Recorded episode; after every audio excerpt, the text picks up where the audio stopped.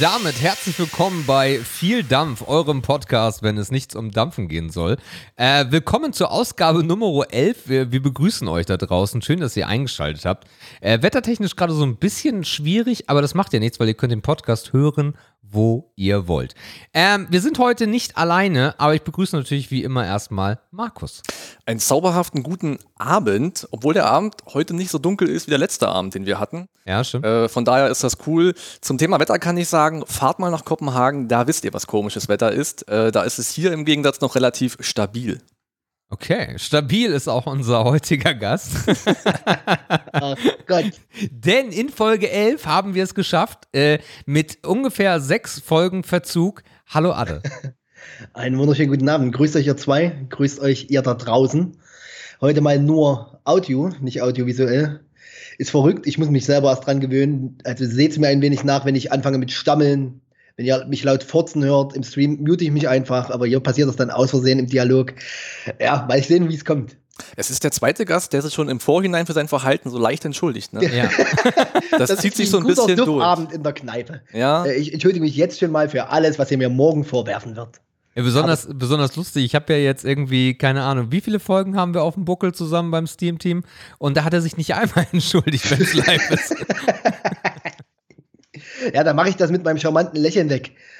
Das ist vorbei jetzt. Ja. Mal gucken, was die Leute für Feedback geben, wenn sie alle nur hören. Ja. Oh oh. Oh oh. Ja, ich würde sagen, wir fangen mal wieder ganz, ganz seicht an, wie wir es letztens mit dem guten Patrick auch gemacht haben. Ähm, Ade, wir brauchen jetzt keine riesig lange Vorstellung, also Schuhgröße und Haarlänge kannst du weglassen. Ganz grobes Ding, wer bist du, warum kennen wir dich und was machst du hier eigentlich? Okay, grüßt euch. Ich bin David Müller, genannt Atte. Bin 29, nicht mehr lange, aber noch. Ja, bin eigentlich gelernter Schlosser, wohne aus Zeit, äh, wohne in Zeit, komme aus Zeit. Äh, und irgendwann durch den verrückten Haufen hier in die E-Zigaretten-Richtung eingestiegen, beruflich.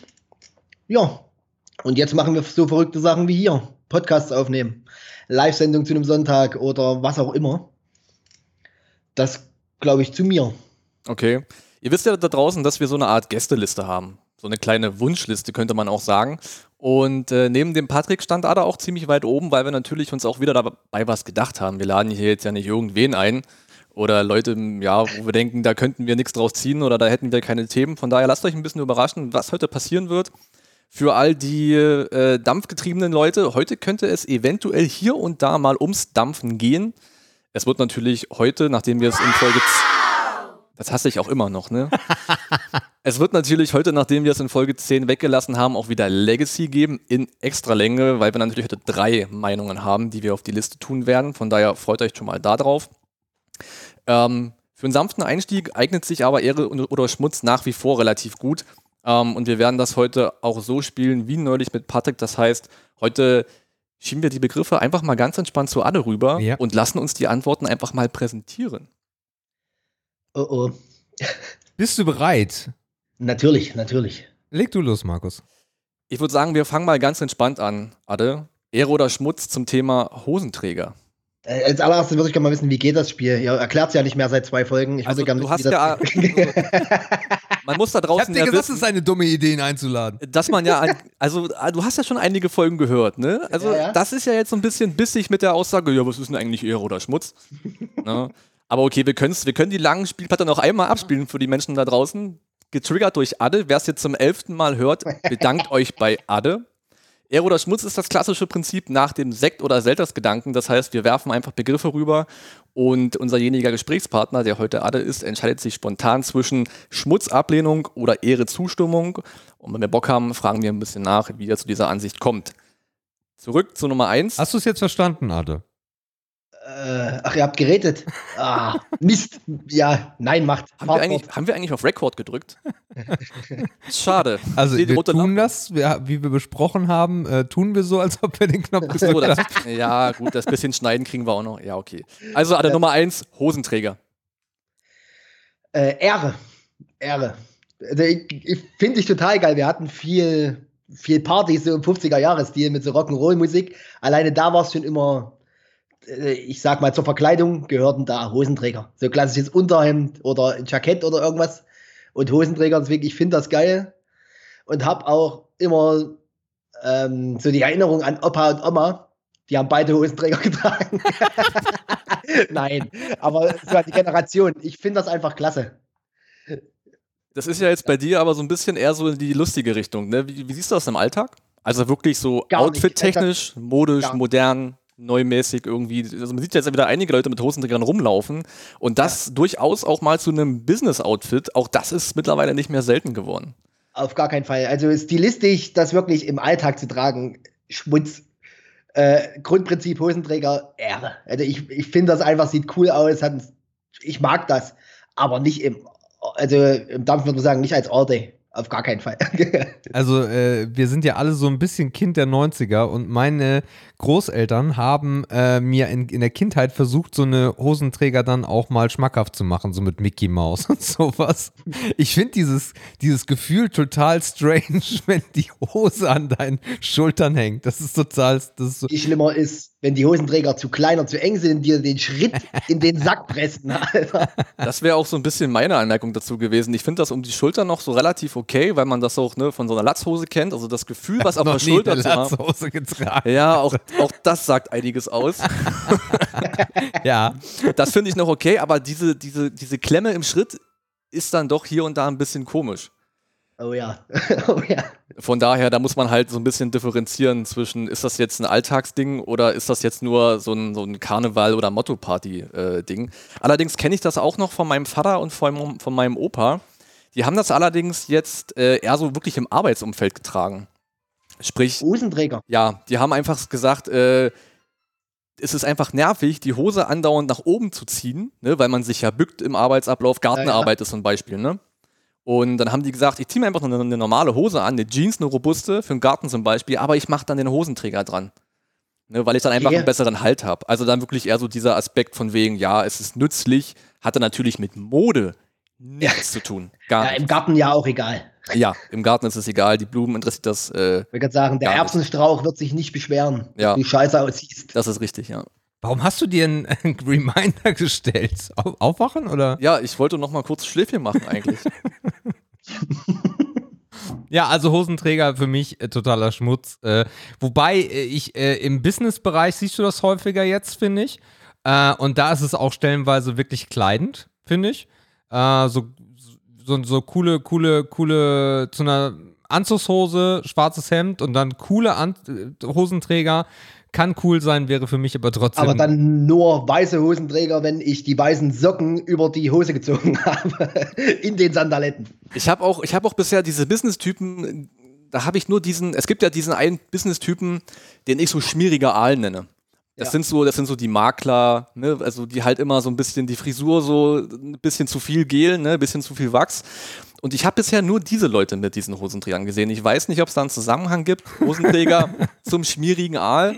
Äh, ich weiß aber, genau, was du meinst. Ja, es kleidet halt auch irgendwie nicht jeden. Ne? Und ich glaube, das nee, hängt im das Business auch so ein bisschen damit zusammen, was du ausstrahlst und was du verkörperst. Ne? Ja. Also den Geschäftsführer an Hosenträgern stelle ich mir schwierig vor wenn er nicht gerade der Modezar vom Herren ist, aber so im mittleren Management kann man das vielleicht noch durchgehen lassen. Ich muss gerade lachen, wo du gerade sagst, mir egal, ich kenne diesen Typen auch und ich habe den auch im Kopf und das sind genau die Typen, die, wenn du die auf so einem Termin triffst, wenn die dir die Hand geben, ist deren Hand immer eine Spur zu nah an deinem Sack. Also die geben dir die Hand immer Richtung Schritt.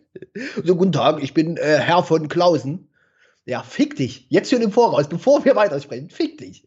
Ja, und du hast doch das Gefühl, dass sein Kopf schon so langsam Richtung äh, ne, dahin wandert, wo es dunkel ist. Das sind halt diese Typen, die diese Ausstrahlung haben, wo du schon im Vorhinein weißt, äh, das wird ein Gespräch auf einer Basis, die ist schwierig.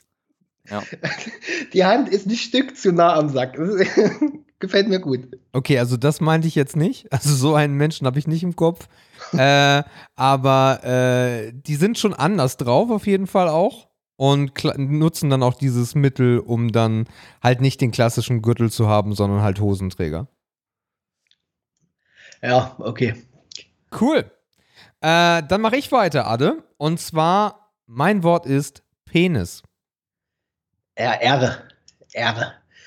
Ganz klar Ehre. Wir haben, äh, ihr kennt selber, vielleicht noch ein paar von denen da draußen, es wird ja immer wieder lustig genutzt bei uns als Wortphrase, als Worthülse. Äh, wir haben es sogar schon im Aufkleber davon gemacht, mit angepimmelt oder irgendwas, irgendwas in immer die lustige Richtung. Äh, ich kompensiere damit natürlich einen äh, sehr, sehr kleinen Penis, ganz klar, weil ich dann dauernd drüber rede. Ähm, ja, also ganz klar Ehre auf meiner Seite. Das Spannende ist, dieses ganze Thema, also diese Omnipräsenz vom Penis, muss ja auch irgendwo herkommen. Ich meine, ihr nutzt das als Begrüßung, als Verabschiedung, als Gag, als normales Wort, aber wo kommt das her? Keine Ahnung, ich kann es ja nicht sagen. Also das ist wahrscheinlich sogar bei uns im Steam-Team irgendwo geboren. Also ich weiß nicht, wo die Nummer herkam, oder? Ist, kommt das von uns? Nee, es kommt von dir. Okay, äh, dann ist es einfach. Wie er es gleich rüberschieben will. Ne? Ja, ja, nee, nee, ist so- nicht von dir. Das ist unser Das muss irgendwie Ding. im Steam-Team geboren Ja, ja, worden sein. das ist ja. nicht auf meinen Mist gewachsen. Nee, Gar nee, nicht. nee. Nee, nee. Dann kann ich dir gar nicht genau sagen, woher, warum. Äh, auf jeden Fall, es ist da und wir kriegen es nicht wieder weg. Also vielleicht noch mal zur Vorstellung äh, für die Menschen da draußen, die uns jetzt äh, hoffentlich zuhören. Wir haben ja schon mal erzählt, dass wir den Die Podcast, jetzt noch zuhören. ja, die jetzt noch nicht abgeschalten haben äh, nach dem schmierigen Aal. Ähm, es gibt ja da diese Plattform, die sich Twitch nennt, wo wir auch schon ein, zwei Mal live aufgezeichnet haben. Und das läuft meistens so ab, wenn man Ade zufällig in einem Stream trifft und der schreibt Hallo in den Chat, dann bekommt ihr als Antwort Penis.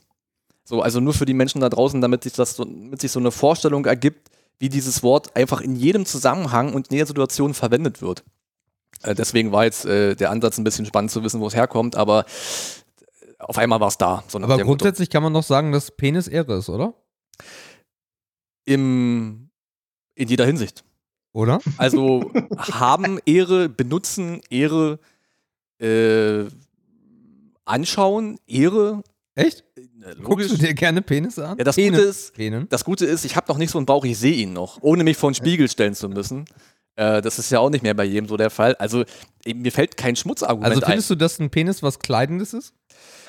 Also das Mehr als Hosenträger. Ich denke, also ich denke, wenn er dich nicht kleidet und wenn er überhaupt nicht zu deinem Körper passt, hast du auch, hast du auch irgendwie ein kleines Problem oder ein großes.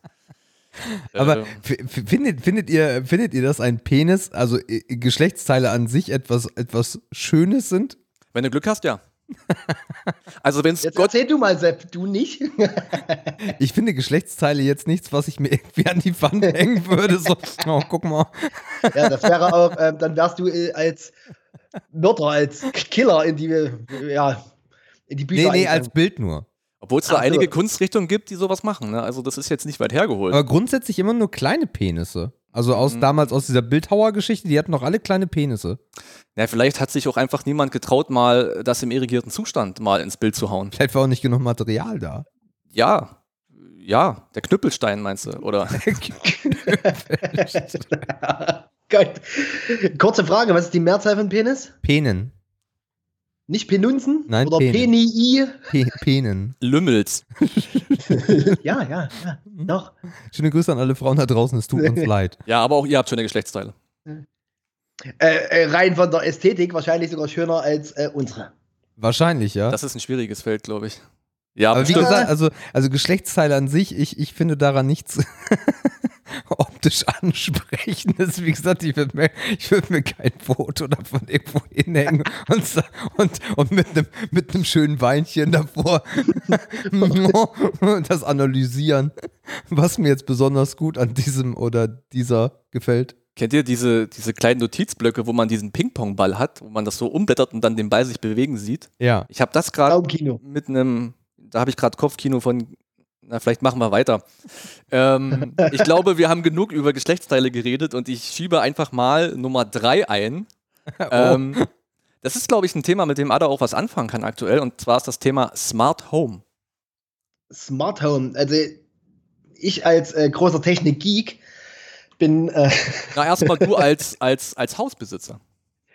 ähm, ja, äh, ich stehe gerade tatsächlich davor und werde wahrscheinlich wieder Selbsthilfe in Anspruch nehmen müssen, ähm, mich da mehr und mehr mit zu befassen und zu beschäftigen. Ich überlege gerade tatsächlich einen Lichtschalter einzubauen, die über App gebaut werden, äh, App gesteuert werden können. Ähm, die ganzen, äh, was ist das, Philips Hue-Lampen und sowas in die Richtung, habe ich auch schon mal überlegt, aber das würd, würde ich wahrscheinlich lieber wirklich über diese Lichtschalter machen, weil ich dann ganze Räume, ähm, ganze Räume äh, organisieren kann. Aber ich bin mir noch nicht sicher, wie, also habt ihr schon Automatisierung drin bei euch? Also erstmal musst du sagen, Ehre oder Schmutz. Prinzipiell Ehre, wenn die anfängliche technische Hürde äh, nicht so hoch wäre. Okay, also ich habe äh, relativ zeitnah mich mit diesem Thema befasst, aber auch nur am Rande mit Philips Hue. Ich glaube, ich habe mittlerweile 15 Glühbirnen Philips Hue mit einer E35 oder E34 äh, Fassung, äh, die ich in Kassel sehr viel genutzt habe. Da war die ganze Wohnung eigentlich äh, smart, was das Licht angeht. Ähm, hier kann ich es nicht nutzen, weil wenn wir mal an die Decke gucken, haben wir halt hier nur Spots. Äh, das sind in jedem Raum äh, sechs, warte mal, zwei, vier, sechs, acht. Das heißt, wir haben insgesamt irgendwie 30 oder 40 Lampen und die auszutauschen wäre eine Katastrophe. Äh, was aber, also ich finde dieses Thema unfassbar spannend. Es gibt auch unfassbar viele Möglichkeiten, die man nutzen kann. Man kann sich so einen kleinen Raspberry Pi hinsetzen, den als Zentrale nutzen. Man kann seine Fritzbox als Zentrale nutzen. Man kann alles machen. Das Problem ist bloß, es wäre hier wirklich teuer in unserer Wohnung, weil das Beste wäre schon mal die äh, Jalousien, die Rollos, die Rollläden, ähm, die elektronisch sind bei uns, die steuern zu lassen. Aber so ein Schalter oder so ein so ein Relais oder so ein Unterputz-Dings, äh, da kostet eins halt schon mal 20, 30 Euro. So, ja. und äh, das für die ganzen Räume, dann bist du bei 200, 300 Euro. Wenn du die Fußbodenheizung noch steuern lassen möchtest, dann musst du an den an dieses Heizelement, äh, da musst du noch was einbauen. Also ich habe mal durchgerechnet, wenn ich diese Wohnung komplett smart machen möchte, mit Kameras, mit den äh, Deckenleuchten, mit den Rollläden und so weiter und so fort, wäre ich locker bei 1 ja, 1,15. Und, ja, glaube ich. Und das ist halt so eine Investition, wo du sagst, boah, für eine Mietwohnung schwierig. Ja, ich denke auch, dass es sich wahrscheinlich im Eigenheim am meisten lohnt, ne, weil es halt ja. eine Investition ist, die du dann über die Jahre auch einfach nutzen kannst und die du halt drin lässt. Ne? Ja, klar kann man auch aus dem Eigenheim mal ausziehen, aber die Chance ist dann wahrscheinlich ein bisschen geringer. Ähm, ich habe damit überhaupt keine Erfahrung gemacht, weil ich, also überall, wo, wo ich bisher gewohnt habe, war alles ziemlich analog und äh, sehr wenig digital. Aber ich mag die Vorstellung, ähm, dass man in einem Haus oder in mehreren Räumen diese Art Kontroll- oder Schaltzentralen hat. Ne? Du hast dieses Tablet an der Wand hängen und du kannst gefühlt an diesem Ding alles machen, was dein Haus betrifft. Du kannst die Rollläden runterlassen, du kannst sagen, mach doch schon mal das Hoftor auf, ich möchte gleich rausfahren aus meiner Garage, die du jetzt bitte auch schon mit aufmachst. All diese Dinger, ne, dass du sagst, ey, jetzt bitte alle Fenster auf Kipp, bitte alle Fenster zu. Ähm, ich finde das halt irgendwie cool, hat aber auch wieder dieses Geschmäckle, dass man halt all diese Sachen halt wieder einer technischen Errungenschaft übergibt und eigentlich nichts mehr selbst tut. Und die Frage ist, das ist jetzt wieder so ein bisschen der Skeptiker, der vielleicht auch durchkommt, was passiert, wenn diese Anlage mal ausfällt? Dann kannst du es analog bedienen. Aber ist das dann wirklich noch so, dass du wirklich am Rollo noch diesen Zugriff hast? naja, hier, also, ich, also das ist ja schon mal Schritt eins. Hier bei den Rollläden hast du halt die unter Strom. Das heißt, wenn der Strom ausfällt, kriegst du sie auch nicht mehr hoch. So, also da ist ja schon der Zwischenschritt. Genauso kriegst du das Licht nicht an. Ne? Ist halt kein Hamster, den du dann reinsetzen kannst. ähm, das, was du gesagt hast, ist ja aber eigentlich so ein Zwischenschritt, wo jetzt einige auch echt sauer sind, die so vor zehn Jahren gebaut haben, weil dieses Tablet willst du ja eigentlich gar nicht mehr. Du willst ja eigentlich, dass dein, dein Haus ein Server ist und du von außerhalb drauf zugreifen kannst. Äh, das ist was, was mich auch super interessiert, sind äh, Feuermelder. Ähm, gute Feuermelder, smart, die dir, und das ist ja das Thema, wenn hier alles piept, aber in dem Haus ist keiner, fackelt das Haus trotzdem ab. So, aber das wirklich digital zu haben, dass du von draußen eine Meldung bekommst, kannst dich sofort mit der Kamera raufschalten, kannst sofort die Feuerwehr anrufen. Das ist halt eigentlich das Interessante. Ja, dass die Systeme quasi auch gelernt haben zu kommunizieren. Yes. Das meinst du. Ja. Was ich auch noch ganz cool fand, ähm, also ich habe das damals in der Energiewirtschaft, da hat man ja auch versucht, Smart Home vom Beginn an mitzudefinieren gesehen, dass du halt ähm, auch ähm, Energieverbrauchsdaten siehst. Ne? Ja. Das heißt, du kannst deinen Gasverbrauch, du kannst deinen Stromverbrauch tracken, sehen, auswerten, planen, du kannst einen Forecast machen, das kannst du auch mit dem Wasser. Du hast halt auch, also wer so ein Datenfreak ist, ne, der hat dann auch viele, viele Vorteile davon. Ob er die dann nutzt, ist, also ob das jeder nutzt, ist eine andere Frage. Aber du hast halt unglaublich viele Möglichkeiten, Statistiken auch aus, deinem eigenen, aus deinem eigenen Leben zu ziehen. Erstmal das und die zweite Geschichte ist auch, dass du es, du hörst es ja super häufig, dass dich irgendwelche Energieversorger richtig hart ficken wollen und dir eine zu hohe Abrechnung geben. Das kannst du damit challengen. Aber dann wird es noch teurer. Also in meinen 1000 Euro ist der Stromverbrauch äh, noch gar nicht mit eingerechnet. Also dann wirklich auch jede Steckdose äh, smart zu haben, das ist auch wieder schwierig. Entweder musst du dann so ein Aufsetzding machen, das ist hässlich, das willst du eigentlich auch nicht so zwingend, wenn du auf Ästhetik im Wohnzimmer stehst oder so, wenn du da so einen großen Kasten an, der, an den Steckdosen hast. Aber wenn du das alles noch machen möchtest, bei einer Bude, die irgendwie, keine Ahnung, 20, 30 äh, Stecker, Steckdosen hat, da, da wirst du echt, da wirst du richtig arm bei. Und bis du das wieder raus hast aus deinen Daten, ja, das, das Ja. dauert. Das wirst du nie haben. Nee. Also ich kann euch sagen, ich habe gerade tatsächlich genau das äh, mir geordert. Die liegen gerade hier. Ich habe einmal eine Steckdose, das schaltest du einfach, steckst du in die Steckdose und dann erst dein Verbrauchergerät dran. Genau. Äh, und diese Steckdose kann ich dann quasi steuern per Handy. Per, ist per WLAN verbunden im Netzwerk drin und kann ich steuern. Das heißt, ich kann meine Kaffeemaschine befüllen, wenn ich eine analoge oder jetzt eine Filterkaffeemaschine habe. Ähm, und könnte früh, wenn ich aufwache, mein Handy nehmen und auf Steckdose an Ja. und dann geht die Kaffeemaschine los. Zum Beispiel. Das war so mein Gedanke, das wollte ich damit machen. Und das gleiche habe ich mir noch einmal bestellt mit einem Verbrauchszähler. Das heißt, ich kann die Steckdose an- und ausmachen per Handy Ja. Und kann den Verbrauch, das wird mir direkt dort angezeigt und das wollte ich mal für den Rechner nutzen, weil ich mal wissen wollte, wie viel effektiven Verbrauch habe ich auf meiner Steckdosenleiste am Rechner, wo noch zwei Monitore dran sind, der Computer an sich, dann habe ich ja noch das Ladegerät für die Batterien, das Babyphone gerade. Einfach weil ich mal wissen wollte, wie viel verbrauche ich hier an diesem Ort, wo ich viel Zeit verbringe an Strom. Aber ist das smart? Ist das jetzt smart? Zählt das schon zu Smart Home? Na, also dieses Thema, ja schon, klar. Also es ist ja smart, weil es, es hat einen Chip drin, es funkt per WLAN, es gibt dir Daten raus. Davon, daher ist es schon smart. Äh, das Thema, ich mach, ich drücke auf den Knopf im Schlafzimmer und meine Kaffeemaschine geht auf diesem Umweg an, ist dann schon nicht mehr ganz so smart, weil es im Endeffekt du auch damals mit diesen Funkknöpfen hast, hättest regeln können. Ne? Diese Stecker, Stecker, die du per Funk an- und ausmachen kannst. Das war ja der erste Schritt dahin. Was ich mit den Steckdosen eigentlich ganz geil finde, ist, wenn du dein Handy gekoppelt hast, dass du zum Beispiel äh, eine ausgewählte Anzahl an Steckdosen einfach ausschalten kannst. Das finde ich halt sehr geil, weil du weißt halt nie, ob dir mal irgendwas durchschmort oder sonstiges. Du verlässt das Haus und bis auf den Kühlschrank zum Beispiel ist auch wirklich in der gesamten Bude der Strom aus. Einmal ein Sicherheitsfeature und auf der anderen Seite dann auch nochmal ein Feature, dass du halt keine Standby-Verbrauch hast. Ja, ich glaube, nach der Frage, ist jetzt ein Mechanismus, den man einbaut, smart oder nicht smart, kann man vielleicht auch da ein bisschen ableiten oder charakterisieren, dass man sich fragt, ähm, ob das auch ermöglicht, dass Systeme untereinander kommunizieren, weil ich glaube, ein perfektes Smart Home macht auch aus, dass man mit einem Prozess auch verschiedene Prozesse anstößt, ne? dass die Systeme halt so schlau und so smart sind, dass sie miteinander verbunden sind, dass du halt sagst, wenn die Haustür ins Schloss fällt, geht A die Alarmanlage an und B zum Beispiel alle meine Roll Rollos runter. Ja. Oder du erstellst ein Urlaubsprofil und sagst, ich bin jetzt im Urlaub, dann ist die Alarmanlage vielleicht anders geschalten, dann sind die Außenkameras scharf, dann ist das Licht anders eingestellt. Ich glaube, an dem Punkt wird so ein Haushalt dann richtig smart. Ja, du kannst, also wenn du dich in dem Thema verlierst, ich glaube, ich habe noch nie so ein geekiges Thema gefunden wie das, weil du natürlich auch sagen kannst, hey, ich habe einen Fühler draußen, der misst die Temperatur. Wenn die Temperatur über 22 Grad geht, mach bitte die Rollläden runter, damit es kühl bleibt in der Wohnung. Du kannst das unfassbar weiterspinnen. Du kannst sagen, hey, ich komme immer 18 Uhr nach Hause oder du kannst sogar sagen, per GPS, ich bin jetzt noch 20 Minuten von zu Hause entfernt, sitze aber im Auto, mach die Heizung bitte an. Alles möglich. Das Gute ist, darüber brauchen wir uns keine Sorgen machen, weil entweder haben wir kein Eigenheim oder wir haben keine Kamera und keine äh, smart gesteuerte Heizung oder smart gesteuerte Rollos. Ja, aber bei mir dauert es nicht mehr lange. Also besonders das Kamerathema finde ich, finde ich super spannend. Äh, unterwegs zu sein, wo auch immer du sein willst und kriegst Informationen über zu Hause. Was machen gerade die Katzen, einfach nur mal um vorbeizuschauen. Oder du hast ja im Endeffekt, du hast ja auch so ein bisschen, Babyphone ist ja eigentlich so das, das altertümlichste Smart Home äh, Accessoire, was man sich vorstellen kann. das ist ja genauso. Du guckst, was macht dein Kind. Äh, und einfach in die Wohnung reinzugucken, um sich sicher zu sein, dass alles cool ist, äh, ist schon ein gutes Feature. Ja, gut. Gut, dann bin ich schon Smart Home seit lang mit dem Babyphone. Dank der Steam Team Army.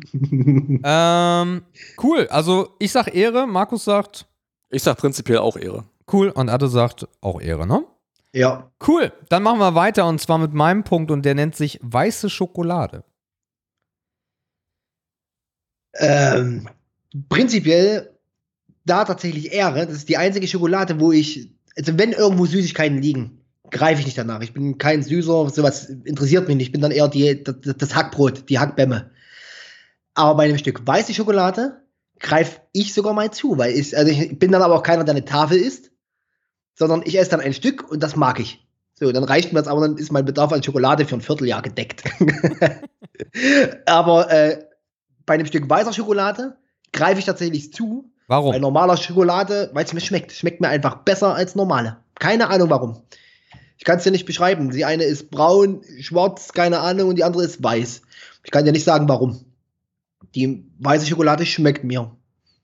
Also ich habe so eine Kindheitserinnerung an weiße Schokolade und zwar diese Crispy. Kennt ihr die? Mhm. Ja. Oh, ja, ja. geil. Aber da ist dann auch wirklich, die, die darf ich hier auch nicht zu Hause haben. Habe ich auch seit Jahren nicht mehr gekauft, weil die wäre inhaliert. Die wäre weg. Aber bist du so ein Typ, der, wenn angefangen, kannst du nicht ein Stück Das essen, ist wie musst leer machen? Chipstüte. Das ist Ja, wie genau. Bist du so einer? Ja, wenn die, äh, die, das Geile ist immer, wenn du dich so zwingst und sagst, nein, jetzt ist okay, hast dann so eine Viertelstunde, wo diese Chipstüte dann so eingerollt Halt liegt. Na komm! Und dann weinst du in der Dusche, aber sie ist leer. Ja. Ja, ja. Und das ist auch bei Schokolade. Also ich bin auch nicht so der süße Typ, dass ich jetzt irgendwie Pralinen oder Schokolade oder keine Ahnung was in mich reinfressen würde. Das als Kind auf jeden Fall. Äh, wie hießen denn diese, diese, diese, ach, wie hießen die denn mit dieser, in dieser großen Box, die du äh, Cr- Crispy Crunch, nee, weiß ich nicht mehr. Schokochips? Choco-Chips. Oh, Choco-Chips war ja auch sowas von geil. Mhm. Wenn du die oben so aufgemacht hast, so dieses gefächerte. Ja.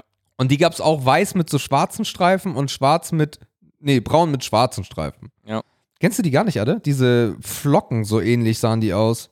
Gab es bei uns wahrscheinlich im Konsum nicht. Die gab es nur im Großmarkt. ja, ja. Da kam man so selten hin.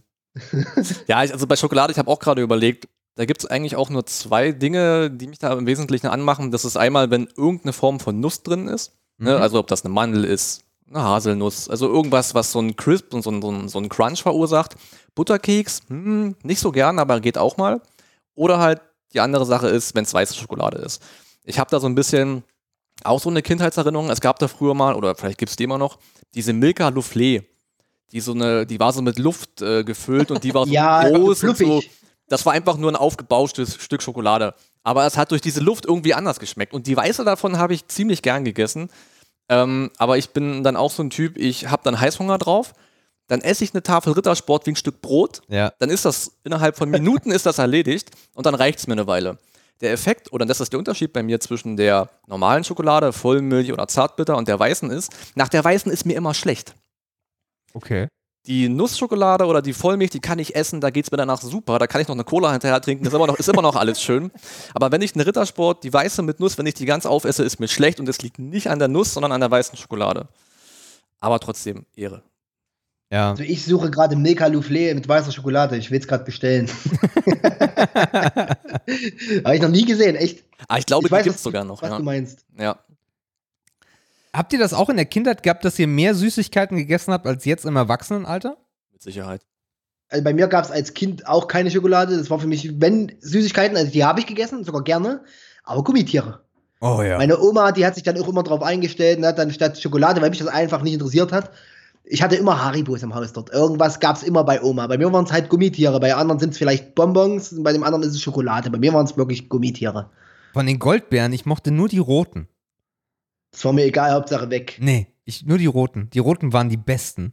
Das, das war mir, glaube ich, auch egal. Aber bei der Oma hast du mich auf was gebracht. Bei mir waren es auch die Großeltern, ähm, die da die Versorgung übernommen haben mit Süßigkeiten. Die haben ja direkt unter uns gewohnt, also zwei Familienhaus. Und einmal am Tag konnte ich zu Oma oder Opa gehen. Die hatten so eine riesige große Kiste auf ihrem, äh, auf dem alten Kachelofen, den es ja früher noch in den. Häusern gab. Und die stand da oben drauf. Da kam ich natürlich nicht ran. Also ich musste immer fragen. Ich hätte mir auch den Hocker ranziehen können, aber du warst ja ein ordentliches, artiges Kind Ja, ja. meistens. Und dann durfte ich mir einmal am Tag aus dieser Kiste etwas aussuchen. Und wenn ich noch eine gute Note mitbrachte, konnte ich mir pro gute Note noch mal einmal ein Stück mehr aussuchen.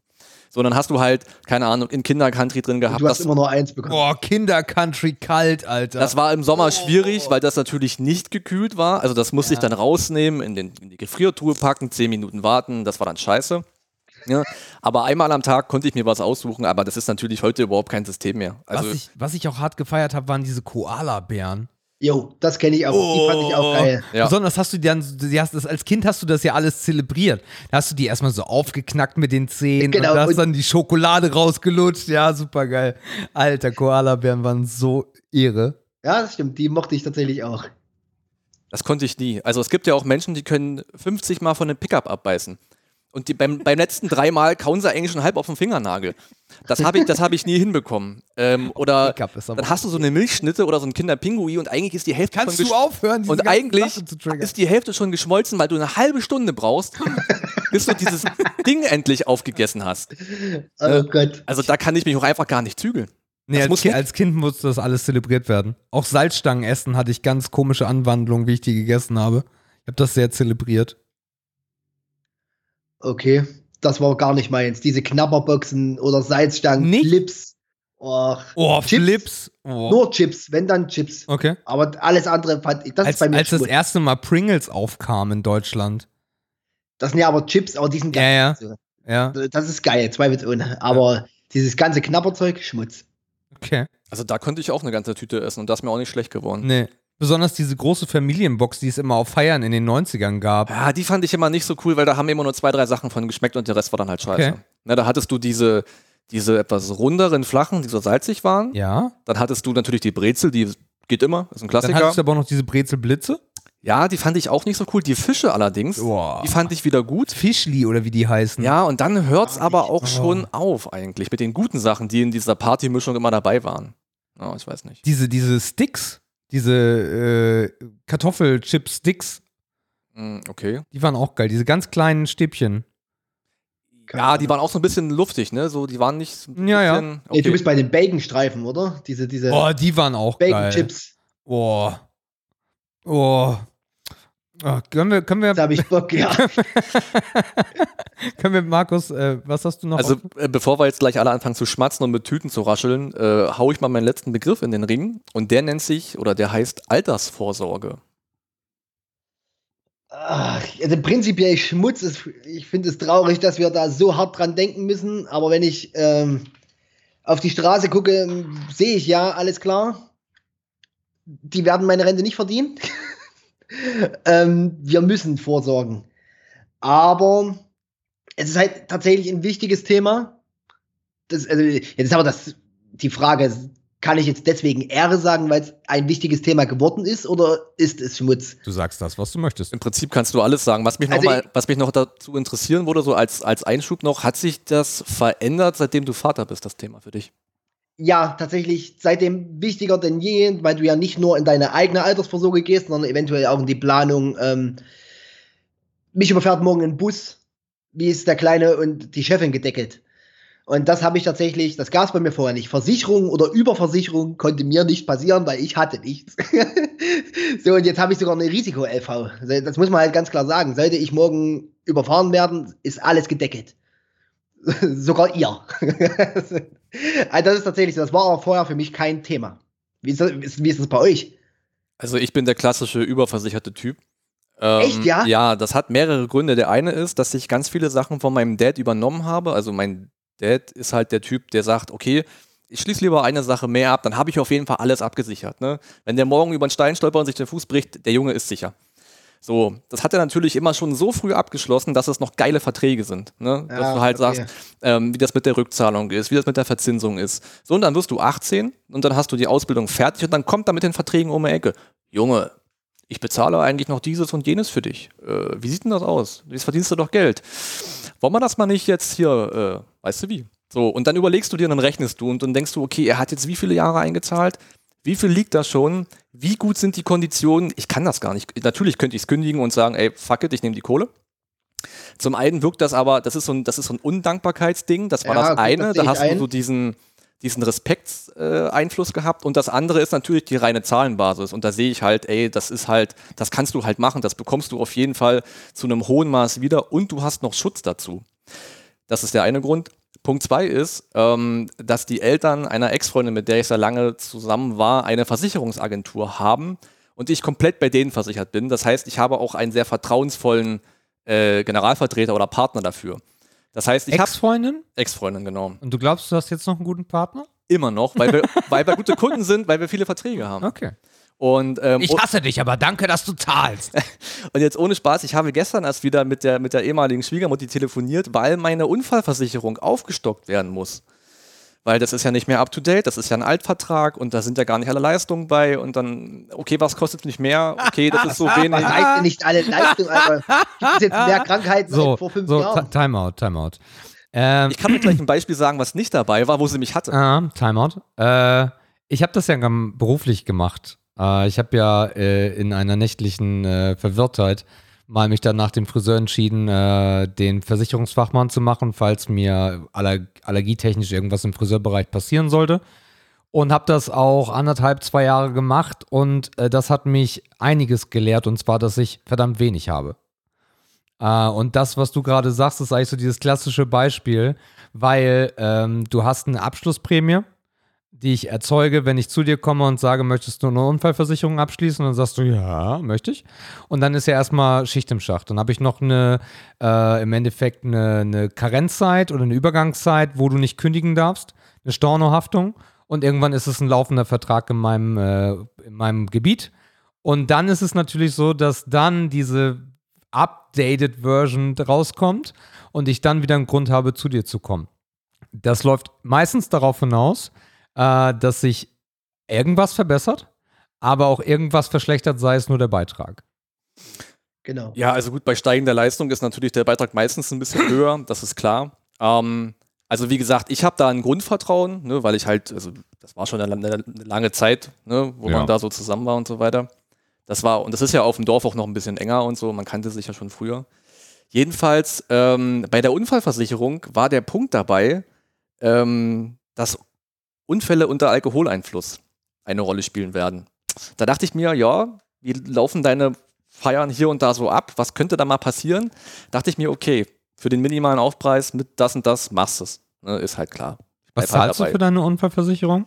Also ich habe Ähm, jetzt keine Tarife im Kopf, aber nur mal, dass man so einen Wert hat. Das war unter 20. Okay. Ja, das ist ein okay Preis. Wie gesagt, ich habe da, ich habe da wie gesagt ein Grundvertrauen, weil ich da schon lange bin und ich habe da viele positive Erfahrungen, viel Soforthilfe bekommen. Und das Geile ist, ich habe die Nummern. Wenn ich irgendwo Ist dir schon mal was passiert? Ähm, ich hatte schon mal einen Auslandskrankenfall, Soforthilfe. Ne? Also ich, ich rufe die an und ich bekomme dann sofort einen Rückruf und dann wird das mit dem Krankenhaus in die Wege geleitet. Ich muss mich um nichts kümmern Ja. und das ist alles cool. So und das ist, ich kann so da, sogar damit leben, wenn Versicherungen für mich eine Mark mehr kosten, wenn ich dafür diesen Service habe und die Direktbetreuung habe. Auf jeden Fall. Ich will mich beim Problemfall nicht durch eine Hotline kämpfen. Ja, wenn Sie einen Schadensfall äh, mit Ihrem linken Bein haben, wählen Sie die 23. Nee, da habe ich Das halt rechte Bein wäre die 24. das rechte Bein ist nicht versichert. Entschuldigung. Da habe ich halt keinen Bock drauf. Mhm. Und dafür gebe ich dann halt mal einen Schnaps mehr aus. Also äh, auch trotz, also mich hat das Ganze so ein bisschen in die Realität geholt, weil ich in diesen anderthalb, zwei Jahren halt verdammt viel gesehen habe von Menschen, die einfach knallhart abgelehnt worden sind. Und Ja. da ist es genau das gleiche Umfeld wie bei dir. Das war ein kleiner, oder es war, es war schon eine sehr große Versicherung, aber es war halt auch dieses Direktbetreuung, sehr eng, sehr nah beieinander. Und ich habe so. fühlt sich wohlig. Ja, ja. Ich habe so unfassbar viele Versicherungen, die echt Geld kosten. Also wirklich, äh, äh, äh, ob es eine Lebensversicherung war, ob es eine äh, Berufsunfähigkeitsversicherung war oder was auch immer, wo dann einfach gesagt wurde, nö. Ähm, und darum bin ich da echt vorsichtig und habe so ein Standardpaket. Und ein Standardpaket heißt für mich eine Haftpflichtversicherung, die ist super, gibt es auch nur in Deutschland, glaube ich. So, du machst irgendwas kaputt und es wird bezahlt, super geil. Äh, eine Hausrate ist auch super wichtig, ist auch sagen. klar. Ja, und bei einer Unfallversicherung kann man sich das überlegen. Eine Zahnzusatzversicherung kann man sich, wenn man es rechtzeitig macht, auch noch Ich kann überlegen. sagen, sind wir aber zu alt. Ja, aber eine Lebensversicherung, eine Unfalllebensversicherung, am, am besten noch kapitalgebunden, äh, muss jeder für sich selber wissen, aber das sind Sachen, die ich für mich nicht abgedeckt habe. Was wir bei den, du zählst ja gerade so ein bisschen die Klassiker auf, ne? was wir auch noch vergessen, was immer wichtiger wird, ist eine Rechtsschutzversicherung. Oh ja. Ja, Also das, das ist ist eine Sache, halt- die. Ich glaube, es gibt halt mittlerweile echt schon so Must-Haves Ja. und ich denke, da ist mittlerweile eine Rechtsschutzversicherung, da ist man, glaube ich, ganz gut beraten. Anwaltsliebling. Mhm. Advokat, nee, wie hieß es nochmal? Advokat. Nee, aber was du gerade meintest, ähm, wie, de, wie es in der Versicherungsbranche auch laufen kann, das habe ich im Studium sehr oft mitbekommen, weil natürlich viele Leute auf der Suche nach Geld waren, während sie studieren. Und dann kommen Ja. natürlich Firmen um die Ecke, ich weiß nicht, ist ja scheißegal, wenn ich einen Namen sage, Ergo, Tekis, Ähm, und da haben die sich natürlich relativ. Es gibt auch andere Versicherungen. Es gibt auch andere Versicherungen, die scheiße sind, das ist überhaupt kein Problem. Und da haben die sich natürlich relativ ein gutes Zubrot verdienen können. Und das waren halt nicht immer feine Deals. Ne? Also man weiß halt, dass da draußen Ja. auch viel Scheiße läuft. Und gerade deswegen gehe ich halt da auf die persönliche Schiene und sag mir, ey, was ihr mir empfehlt, das ist okay und damit kann ich leben und Punkt aus.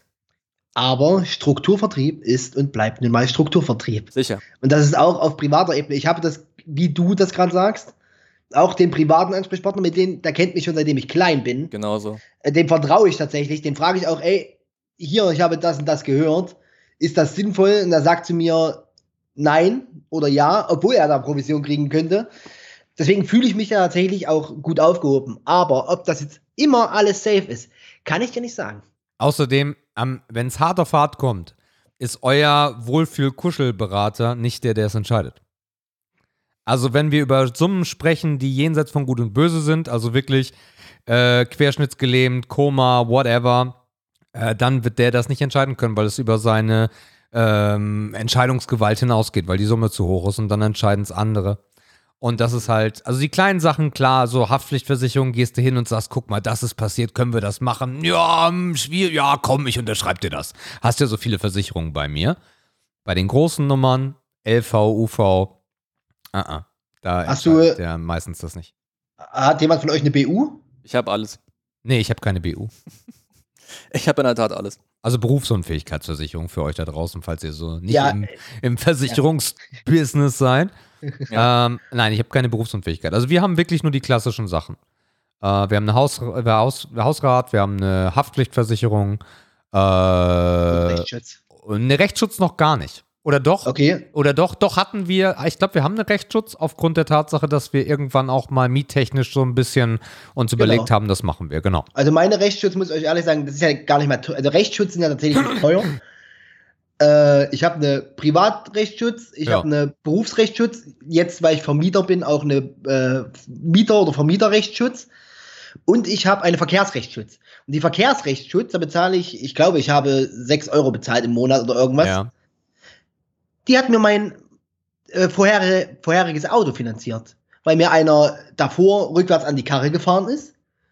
Dann habe ich meine Rechtsschutz eingeschalten. Die haben einen äh, Gutachter beantragt oder beauftragt. Ja, es hat mir anderthalb tausend Euro gebracht für einen effektiven Schaden von. Also für mich sah es aus wie 10, vielleicht waren es auch 20 Ja, ja. Euro. So, äh, hat mir wirklich mein Auto finanziert damals. Aber das, also wir sind ja eigentlich beim Thema Altersvorsorge und da kommen dann ja so klassische Rürup, Riester, äh, dieser ganze Schmutz eigentlich äh, zustande. Da muss ich sagen, dass ich da überhaupt gar kein Fan von bin, äh, weil ich das, das wirklich ein super schwieriges Thema finde, eine Rentenversicherung abzuschließen.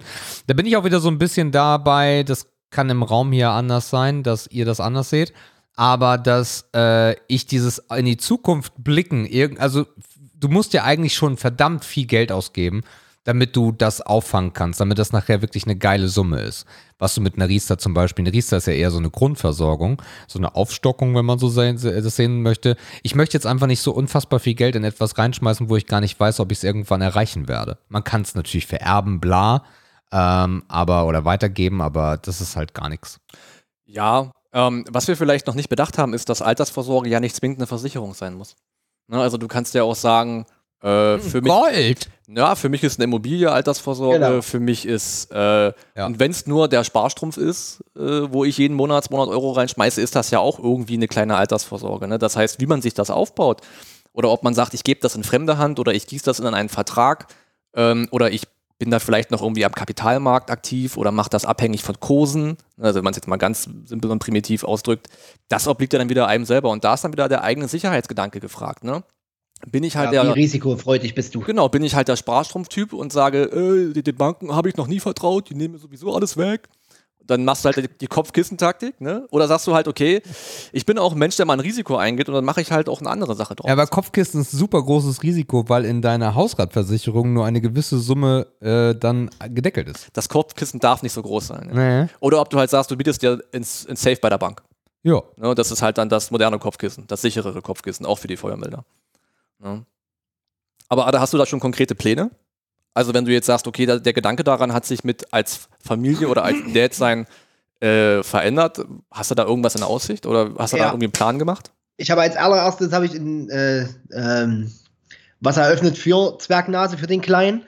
Was er, ich habe damals sowas bekommen. Ich habe von meinem Vater äh, damals mit 21 Jahren Geld bekommen, was er über die 21 Jahre hat er jeden Monat Summe X reingezahlt. Ich weiß es nicht, 50 D-Mark begonnen und dann irgendwann Also ein in Sparkonto. umgewandelt.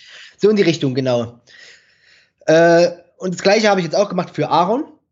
Aber er kriegt das nicht mit 21, weil ich habe das bekommen mit 21 und es ging drauf für Nutten und Koks.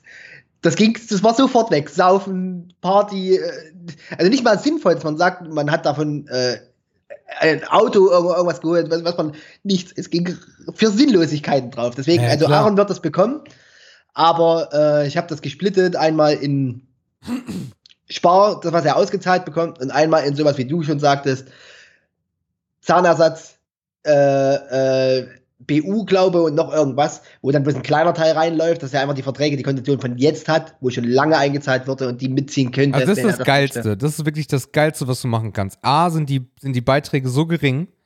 Der, ein Kind muss die, also wenn am besten Neugeborene, ein Jahr alt oder was auch immer, let's go, äh, das Beste an Krankenzusatz, das Beste an Zahnzusatzgeschichten, äh, Genau. das, ist, das ist schlau, weil die 18 Jahre holst du nie wieder raus, wenn du irgendwann mit 18 dir eine Versicherung anleierst. Und genau das. Ja. Nur, ich habe auch nur das für ihn gemacht und ich habe halt bloß eigentlich zur Absicherung für die Chefin und den Kleinen eine Risiko-LV. Das heißt, wenn ich morgen überfahren werde, ist das Haus bezahlt und die haben beide auch noch was bekommen davon. Ja. Fertig.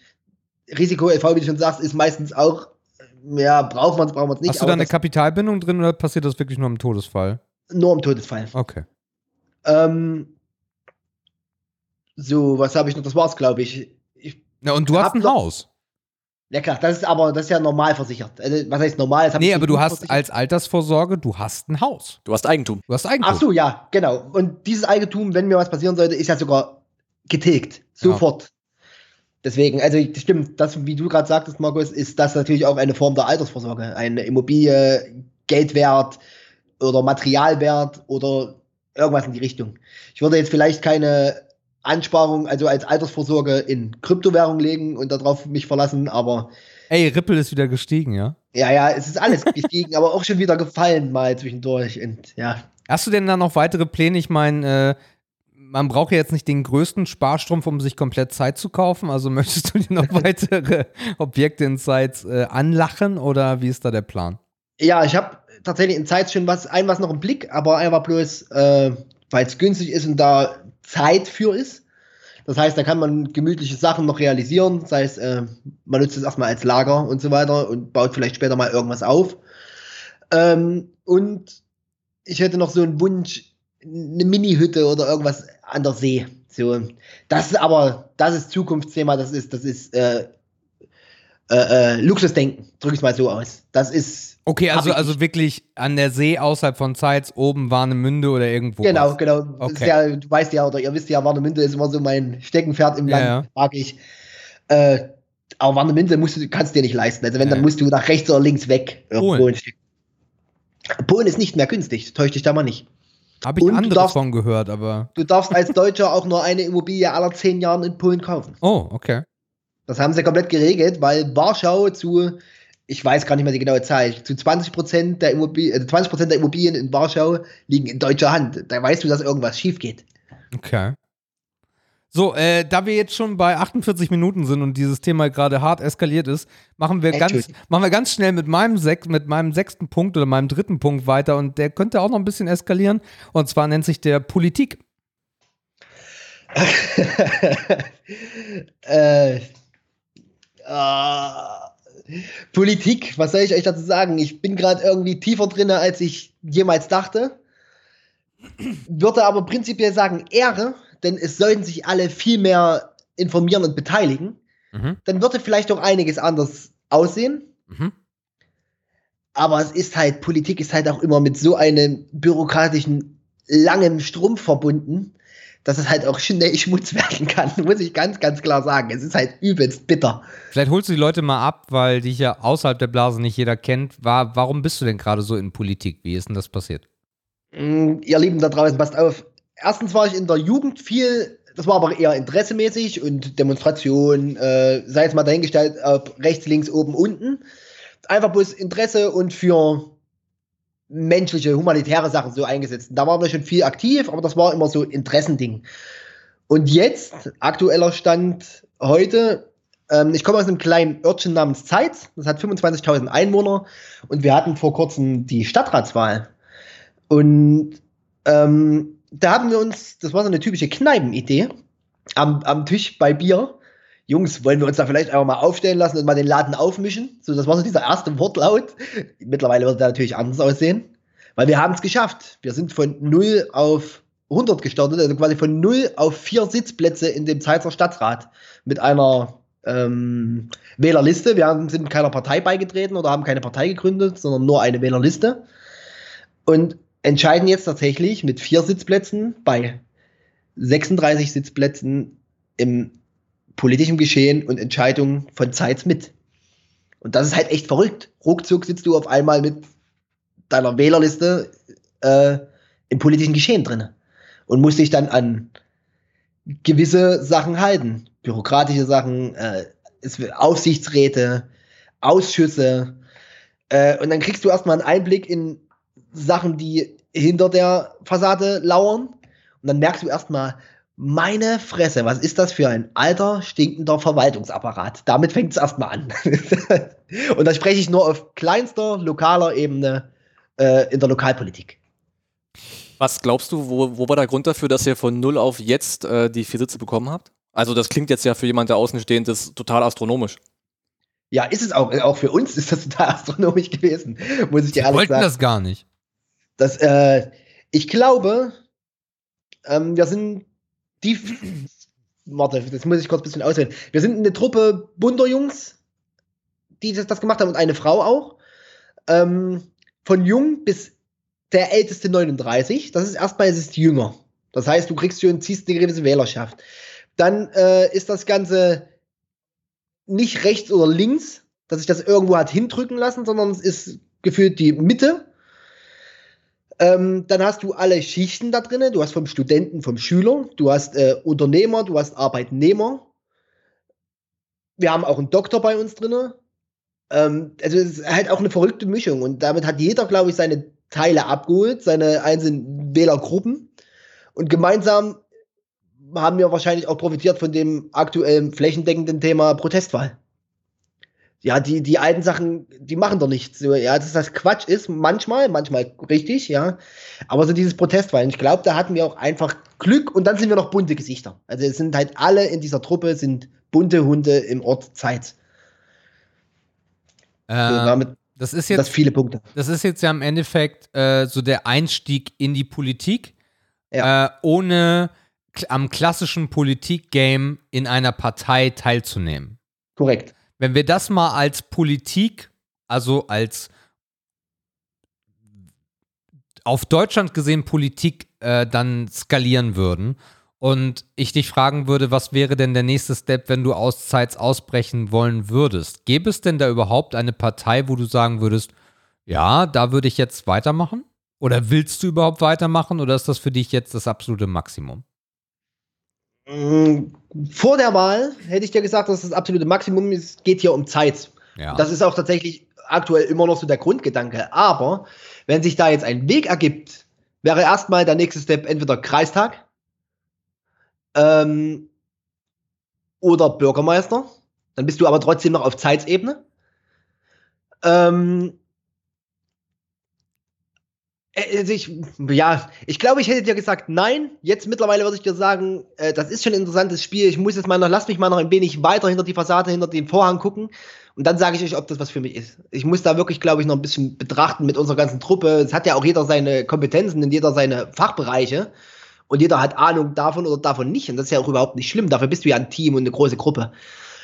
Äh, jetzt ist aber das Thema, wenn du auf einmal den Weg weitergehst, dann musst du auf kurz oder lang unter eine Flagge gehen. Sei es CDU, FDP, PDS. PDS ist nicht mehr, aber ihr wisst, was ich meine. Die Linke. Genau.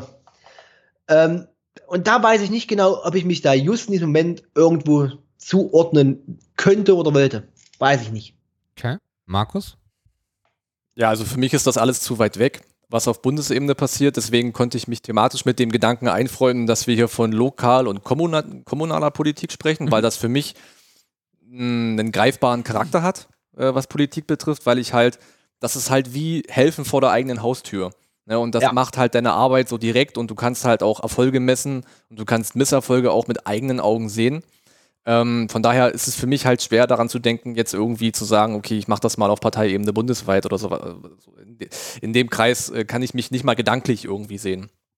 Genau. Was ich aber, was ich gerade noch äh, anschließen wollte, ist, ähm, also nochmal kurz von der Bundesebene weg nach Zeitz. Ihr seid ja angetreten, weil ihr euch für Zeitz engagieren sollt, äh, wollt. Und ähm, ich glaube, die Agenda war auch Zeitz 20, was war's? Zeitz 21 heißt die Wählerliste. Zeitz 21. Wenn, wenn ihr die Möglichkeit hättet, zwei Dinge in Zeitz zu ändern, die in eurem, auf eurem Programm, sagen wir mal, wesentliche Verbesserung wären, welche zwei Dinge wären das? Ähm, ich würde es erweitern auf drei, Gerne. ich ehrlich sagen, Gerne. die ich sofort machen würde. Das wäre einmal Digitalisierung und diesen Verwaltungsapparat, dieses, diese lange bürokratischen Wege einfach mal. Ich war in Kassel bei Sebastian und kriege es hin, dort einen Parkplatz per Handy zu buchen. Einfach weil ich mitten in der Stadt parke. Nicht mal das kriegen wir ja hin. Deswegen, es läuft alles noch analog. Es gibt einen, es, es gibt einen Angestellten hier in der Verwaltung, der Briefe ausfährt. Alter, da gibt es eine Post oder E-Mails. Kennt, kennt ihr dieses E-Mail? Da kriege ich einen Anfall. Diese, dieser Verwaltungsapparat ist eine Katastrophe. Digitalisierung würde man das nennen in der Politik. Okay. Nummer eins. Nummer zwei ist, ähm, bei uns fällt hier gerade ähm, Braunkohle, Steinkohle, Gebiet bricht ja gerade zusammen, bricht weg, logischerweise. Und da gibt es einen riesen Förderpool von in Deutschland. Das sind knapp 9 Milliarden. Äh, und die werden aufgeteilt auf Kerngebiete nennt sich das Ganze, um die Arbeitsplätze, die da wegfallen, zu federn oder umzulenken. Dass einfach äh, die Wirtschaft in dem Gebiet nicht geschwächt wird. Ja. Und die, erste, die ersten finanziellen Mittel wurden ausgeschüttet. Und ratet mal, wer keins bekommen hat. Mhm. Zeit. Wir als ein Kerngebiet, also wirklich ein Kerngebiet, diese, dieser Tagebau ist gefühlt acht Meter in Richtung Osten. Da ist dieser Tagebau und das sind effektive Arbeitsplätze hier bei uns gewesen und auch äh, ganze Existenzen, Familien, logischerweise. Und wir haben es nicht hingekriegt, sauber Fördermittel, äh, Fördermittel in das Kerngebiet zu bekommen. Da kriege ich einen Anfall. So, das sofort da, da fängt schon an, man könnte da simple Anträge stellen. Fängt an, Jugend, Bildung, äh, hängt mir bitte 100 Mülleimer in die Innenstadt, dass einfach der Müll nicht auf der Straße liegt. Das kostet halt Geld, tatsächlich. Das kostet, also, ihr glaubt gar nicht, was Mülleimer kosten. Aber nicht mal das, also so, so, so plumpe, einfach bloß dahin gerotzte Anträge, nicht mal das. Katastrophe. Also wirklich äh, Gelder aus dem Strukturwandel in das Kerngebiet ziehen. Und dann drittens wäre Jugend und Bildung. Aber das ist, glaube ich, überall. Das ist, glaube ich, einfach überall ein Thema. Die Schulen veralten, seien es die Toiletten und sanitären Sachen in Schulen oder in Kindergärten, seien es die äh, Mittel. Das Arbeitsmaterial, ja. Genau, seien es die Mittel zum Lernen. Ja. Die rennen immer noch mit einem Polylux rum. Ja, wollt ihr mich verarschen? Geil. Könnt ihr, könnt ihr beiden Ostdeutschen mich aufklären, was ein Polylux ein ist? Ein Polylux ist ein Overhead-Projektor. Ah, okay. Den hatten wir auch im Westen. Ja. Ja, ja, aber das war 1990, Alter. Wir sind in 2019. Also wirklich einfach Bildung, Jugend, egal ob das Kindergärten, Schulen und sowas. Aber bei diesen 9 Milliarden, weil wir jetzt eher nicht in dem Politikgame so drinstecken, das heißt, das hätte einfach bloß beantragt werden müssen. Genau. Und das wurde es nicht. Und das war auch einer der Gründe, weshalb wir gesagt haben, Alter, wir stellen uns zum Stadtrat auf. Ja. Tatsächlich war das einer der größten Beweggründe. Ja, weil das, ist, das, das erzeugt natürlich auch diese Geisterstädte, ne? Das ist halt Exakt. das große Thema, weil das Lustige ist, also es ist nicht lustig, sondern Sachsen oder Sachsen-Anhalt oder der, das komplette Umfeld hat aktuell so viele Einwohner wie 1905. 1905. Mhm. Das ist total crazy. Ja, und das ist das Problem. Wir waren mal Zeit, wie gesagt, wir sind jetzt bei 28.000 mit Eingemeindungen an Einwohnern. Wir waren mal knapp 60k. Wir waren mal eine Industriestadt. Wir hatten hier das größte Kinderwagen, die größte Kinderwagenfabrik Deutschlands. Äh, wir hatten hier das Hydrier, Hydrierwerk. Äh, also, und es ist alles nicht mehr da. Was soll ich euch sagen? Es ist einfach nicht mehr da. Wir sind bis auf die Hälfte der Einwohner. Ja gut, dass davon Sachen wegfallen, wie zum Beispiel der Kinderwagenhersteller oder sowas, alles cool. Aber wenn sich die Politik halt einen Scheiß drum kehrt, äh, sondern eher so ein Verdampfer Springbrunnen, müsst ihr mal googeln, war auch bei Mario Barth, äh, dann einen Zeits aufstellt, dann ist es natürlich schwierig.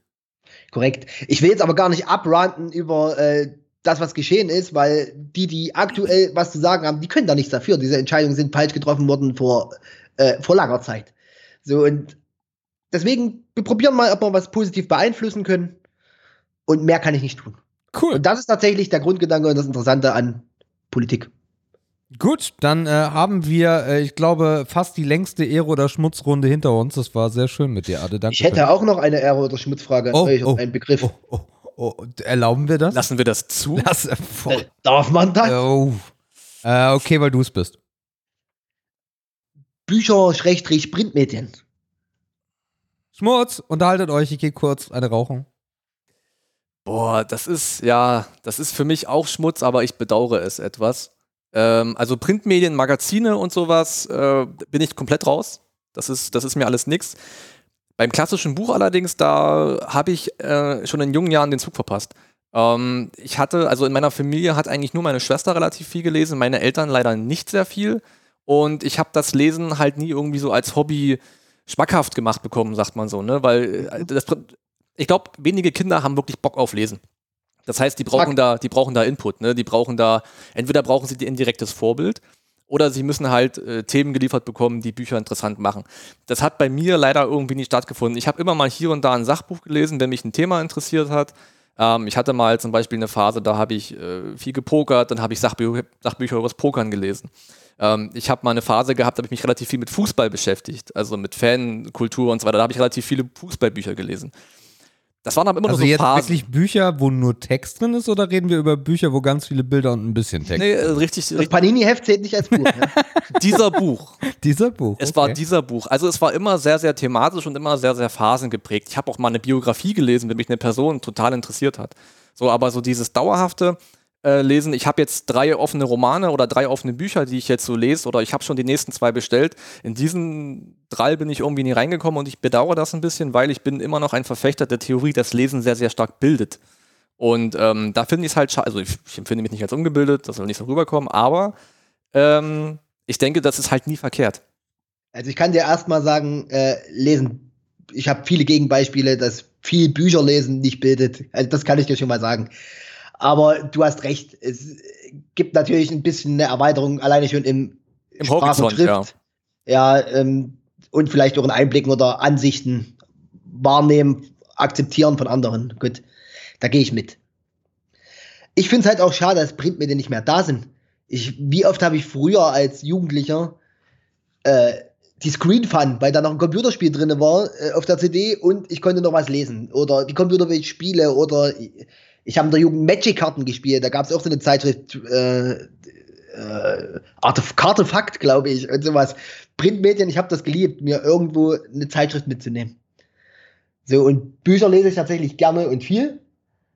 Aber in letzter Zeit habe ich es auch ein bisschen vernachlässigt. Also ich habe auch äh, ein bisschen geschlampt. Ich habe viel Neues da, aber noch nicht angefangen. Also ich finde, wir müssen hier mal ein bisschen differenzieren. Also einmal gibt es ja an sich äh, das, also das klassische Medium Papier, ja, Ja. das gerade immer mehr in den Hintergrund rückt, weil es Ja. halt, wenn es aktuell sein soll, in Magazinen, ist es halt schon, an dem Moment, wo es sich überlegt wurde, da irgendwas reinzuschreiben, ist es schon alt, weil du es erst wesentlich später bekommen wirst. Grundsätzlich die, äh, der Content, der damit geliefert wird, da bin ich aber sehr dabei, dass ich sehr bedauere, nicht mehr zu lesen. Weil ich habe als Kind viel gelesen und dann kommst du in diese hektische Welt irgendwann rein und dann habe ich wenig die Zeit, Bücher zu lesen. Und ich finde äh, Belletristik sehr geil, äh, geile Romane zu lesen über verschiedene Themen, ob das Thriller sind oder was auch immer, feiere ich sehr, weil es Bilden ist das eine. Ich finde aber, das Spannendste an einem Buch ist, an einem guten Buch ist, dass du in deinem Kopf passiert der Film. Und das ist das Tolle daran. Darum bist du ja meistens auch enttäuscht, weil der Film vom Buch meistens nicht das widerspiegelt, was in deinem Kopf passiert ist. Ähm, von daher grundsätzlich, äh, dass der Content aus Büchern, den finde ich geil. Wir haben Kindle. Äh, ist eine tolle Art, Bücher zu lesen, weil du einfach nicht diese dicken Wälzer mitnehmen musst. Auf einmal hast du den Zettel nicht mehr, wo du, wo du warst und so. Von daher, um dann auf die andere Seite zu kommen, Pa äh, Bäume umzufällen, um damit Bücher zu füllen, ist der allerletzte Schmutz, den es überhaupt gibt. Ähm, ich bin aber bei dem Magazin bei euch. Ich habe, ich weiß gar nicht, wie viel Altpapier ich äh, verursacht habe in meiner Kindheit mit der GameStar, der PC Genau, Games, die genau. klassische Bravo, äh, der ganze Shit. Aber da habe ich auch einen Übergang gefunden. Ich zahle 10 Euro im Monat für Readly äh, auf dem iPad und habe da einfach alles. Da gibt es mittlerweile, glaube ich, 800 Magazine, ähm, äh, die du da lesen kannst für einen Zehner. Und das ist eine saugeile Geschichte, besonders wenn du irgendwie reist oder wenn du im Flugzeug bist oder was, lädst du dir ein paar Magazine runter und kannst sie dann im, im äh, Flugzeug durchblättern oder im Zug oder wo auch immer. Das ist sehr geil. Bücher würde ich echt gerne viel mehr lesen, da bin ich bei Ade, aber die Zeit fehlt einfach. Du kannst dich heute einfach so schlecht hinsetzen und sagen, Ja. so, ich lese jetzt. Ich bin auch nicht dieser klassische im Bett Lesetyp. Ich kann nicht mich ins Bett legen und dann noch versuchen zu lesen. Dann liegst du so, dann fällt dir das iPad auf den Kopf oder das Buch. Auf der Seite ist auch irgendwie scheiße, dann schläft dir der Arm ein. Das kann ich nicht. Und dann ist auch schon fast nicht mehr Zeit da, wo ich sagen würde, und jetzt nehme ich mir Zeit für ein Buch. Ja, gut. Ich sehe die Kontras ein und kann das auch nachvollziehen. Und die Zeit ist wie immer, wenn es um, um, es geht um alles, also um alles, was es geht, ist Zeit einfach Luxus. Ja. Und die musst du dir halt nehmen können und die musst du haben. Punkt. Und damit hast du recht. Ja, obwohl ich glaube, Zeit ist halt auch wieder so ein Ding, das ist halt auch meistens der erste Vorwand. Ich sag mal, wenn man Zeit hat, eine Serie zu schauen, Ja. hat man auch Zeit, ein Buch zu lesen. Ne? Eine Also Serie ist einfacher konsumiert als Es ist ein Buch komfortabler. anzufangen. Die ist ist komfortabler. So, du guckst Ja, sie genau. an und wenn du Pause machst, machst du Pause. Auf ein Buch musst du dich einlassen. Ja. Also ich habe das auch lange, dass ich, da, das schaffe ich nicht und wie soll ich das machen? Und nee, ich habe einfach da abgeschlossen und gesagt, ich habe keinen Bock. Mhm. Ja, und ich bedauere das zeitgleich, aber ich habe keinen Bock. Das, das Thema ist auch bei einem Buch, wenn du eine Serie anguckst und sagst, boah, ist die scheiße, dann machst du sie weg. Aber das fucking Buch hast du irgendwie gekauft. Entweder hast du es dir als E- E-Book gekauft oder du hast dir das echte Buch gekauft. Ich finde es auch unfassbar schwierig, äh, Büch, also in so ein Thalia oder was so Hugendugel oder was auch immer da für Läden draußen sind, wenn du da reingehst, das ist so wie damals Super Nintendo-Spiele. Das Cover sah mega geil aus und was drin war, war meistens Schmutz. Und das finde ich bei Büchern wirklich schwierig, um da irgendwem zu vertrauen, dass das auch wirklich ein gutes Buch ist. Das erinnert mich so ein bisschen an die Bücherkiste. Die ich ich habe ja in Berlin immer zur Miete gewohnt und immer in Häusern mit relativ vielen Parteien. Und es gab, ich glaube, in jedem Mietshaus gab es unten im Flur eine Bücherkiste. Das heißt, wenn du halt Glück hattest und du hattest viele Mitmieter oder Nachbarn, die halt viel gelesen haben, dann haben die einfach ihre Bücher unten reingeschmissen und du hast halt ein neues rausgenommen. Also halt so ein anonymer, simpler Bücherbazar. Gab es auch so eine Pornokiste daneben? Na, ich wollte, nee, gab's nicht. Weil das ist ja alles digital. Ja. Gut. Peinliche Stille am Tisch. Äh, Ja, Ja, ich gucke auf die Uhr. Ich musste den jetzt mal einbauen. Ja, der muss da noch rein heute, haben wir uns vorgenommen. Stand hier auf dem Zettel. Ja, okay. Ja, Ehre oder Schmutz Extended, eine Stunde und fast acht Minuten. Das sollte eigentlich neuer Rekord sein. Ich glaube, das haben wir selbst mit Patrick nicht auf die Reihe bekommen. Also von, von der Warte her mal wieder eine, einen Timer geknackt. Und Ada hat sich im Vorfeld beschwert, dass wir zu Wollte lang ich sind. Sagen. Ja, das kann er jetzt hiermit auch vergessen. Ja, das, also das Argument zählt jetzt nicht mehr. Ja. Ich sehe jetzt auf jeden Fall, warum das passiert. Oder beziehungsweise merke jetzt, warum das passiert, ja. Also Ade, vielen Dank fürs Feedback, aber siehst du selber, ne? Ah ja, aber, aber fick dich. Ihr Lieben, wir sollten mal ein bisschen ähm, von Ehre oder Schmutz wegkommen. Wie gesagt, das haben wir jetzt hier lang und breit besprochen. Das ist auch cool so. Und wir schwenken mal über zu einer kleinen Dampferrubrik, die sich äh, Legacy Liquids nennt. Legacy. Und sich so anhört, wenn man auch den richtigen Knopf drückt. Danke, Sebastian. Das war schön. Hast du noch einen oder? Komm, einen machst du noch. Das ist wie bei, Ra- wie bei Rat. Ich hoffe, wir haben jetzt alle durch. Ähm, Nein. Ihr lieben Legacy Liquids, ähm, findet ihr wie eh und je oder seit Anbeginn der Zeit, seit Folge 1 auf vieldampf.com, da klickt ihr oben auf Legacy Liquids und da findet ihr unsere Favoriten im Flüssigkeitenbereich von E-Zigaretten für Nichtdampfer, im Aromen- und Liquids-Bereich für Dampfer. Letzte Woche haben wir es ausfallen lassen, das war Absicht. Ähm, ich sag's wie es ist, weil ich nichts hatte. Ne? Und äh, wie gesagt, wir machen das nicht auf Krampf. Wenn wir nichts haben, dann haben wir nichts. Diese Woche bin ich aber auch wieder am Start und heute gibt es natürlich direkt Triple Input. Und äh, wir haben natürlich auch alle dahingehend gebrieft, dass er doch auch bitte was vorbereiten soll. Und dann würde ich mal sagen, Gast voraus. Ähm, bei mir alter Klassiker, auf den ich immer wieder zurückgreifen kann, ohne dass er mir auf den Keks geht, auf den Sack geht oder mir zu süß wird, nicht schmeckt oder zu kalt wird, ist ähm, das Fantasy Grape. Das ist von der Firma Mixed. Klassiker, leichte Frucht, große Kälte, mag ich einfach sehr. Okay. Äh, das hast du jetzt wirklich, äh, so, ist das so ein Ding so literweise oder? Also äh, zu der Hochzeit, wo, wo ich das angefangen habe zu dampfen, wo ich überhaupt auf den Geschmack gekommen bin, da ja, da habe ich bestimmt, es ging mir damals mit Epic so und mit Smoking Bull, äh, ähm, Kiss? Nee, dieses Erdnuss-Vanille, wie hieß das? Erdnussvanille. Kali Peter Ciao. Nee, nee, nee, Ja, nee, nee, nee, der Das, Kali. das, das Pendant dazu. ja, Kiezplörre. Kiezplörre. Kiezblöre, genau, Kiezbrühe hieß das früher. Ja, genau. Damit, das sind so Evergreens für mich, die kann ich raus, also die schmecken mir immer wieder, aber im Gegensatz zu Kiezbrühe, die geht ja irgendwann auf den Sack. Äh, und die kalte Traube quasi niemals. Die kann ich immer wieder rauskramen und dampfen. Okay. Ähm, und das ist halt, ein, das ist ja ein Aroma, ne? Also das ist kein Liquid. Äh, wie, wie hast du das dosiert? Also ist das jetzt was für einen schmalen Taler oder ist das jetzt so Longfill-Prinzip oder? Das ist ja ein klassisches Aroma, ne? Das, ist ja. klassisches, genau, klassisches 10 ml Aroma war, glaube ich, 5 oder 4 bis 7 Prozent Dosage. Das heißt, ich habe immer aus einem Fläschchen guten, bequem 200 ml rausgekriegt für mich. Und davon habe ich bestimmt 10 Flaschen weggemacht. Also zwei Liter bestimmt konsumiert im Laufe meiner Zeit. Und das ist halt schon echt viel. Also das habe ich wirklich lange und viel gedampft. Und das haben nur zwei Sachen geschafft, jetzt außer Eigenmarken. Wir hatten es ja hier drüber gesprochen. Ähm, das war Epic, logischerweise, und für mich die Kiezbrühe. Oder Kiezblöre oder Ja, Wie auch immer. Okay. Ja, ich muss mittlerweile auch so ein bisschen überlegen, weil äh, ich bin ja immer, was Liquids angeht, doch relativ treu und probiere jetzt nicht so viel links und rechts aus, in den meisten Fällen jedenfalls. Und äh, Jördes hat mich noch auf etwas gebracht, was ich verdammt lange im Jahre 2015, 14 gedampft habe. Und zwar ist es von äh, Say My Name Liquids, äh, das Heisenberg, beziehungsweise das hieß Heisenberg und dann kam Vampire Vape und dann mussten sie es umbenennen, ist heute noch erhältlich unter Name and, Name and Progress. Name in Progress, genau. Name in Progress. Äh, das ist auch wieder so ein Spalter-Liquid äh, oder Spalter-Aroma, wie viele Sachen, die ich gerne dampfe.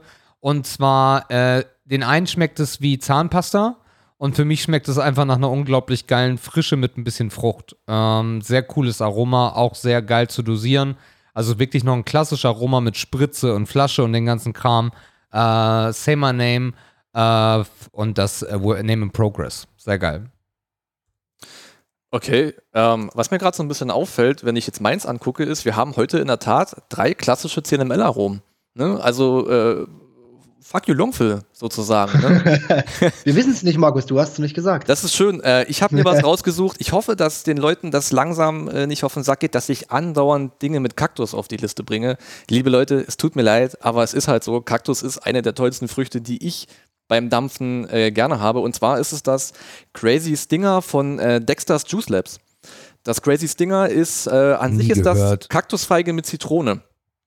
Das ist, ähm, das ist eigentlich relativ simpel, aber die haben es irgendwie geschafft, ähm, die Zitrone relativ cool hinzukriegen. Es ist halt nicht diese WC-Zitrone, wovor ich immer große Angst habe. Das ist halt, schmeckt so, wie die WC-Ente aus dem Hals riecht.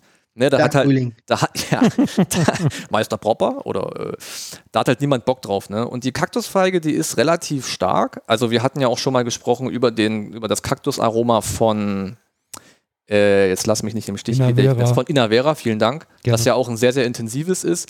Wenn ich es nicht wüsste, würde ich fast schwören, dass das da drin ist. Ich weiß es aber nicht genau. Es ist jedenfalls diese gleiche schöne, kräftige Kaktusnote und es ist eine geile Zitrone oben drauf.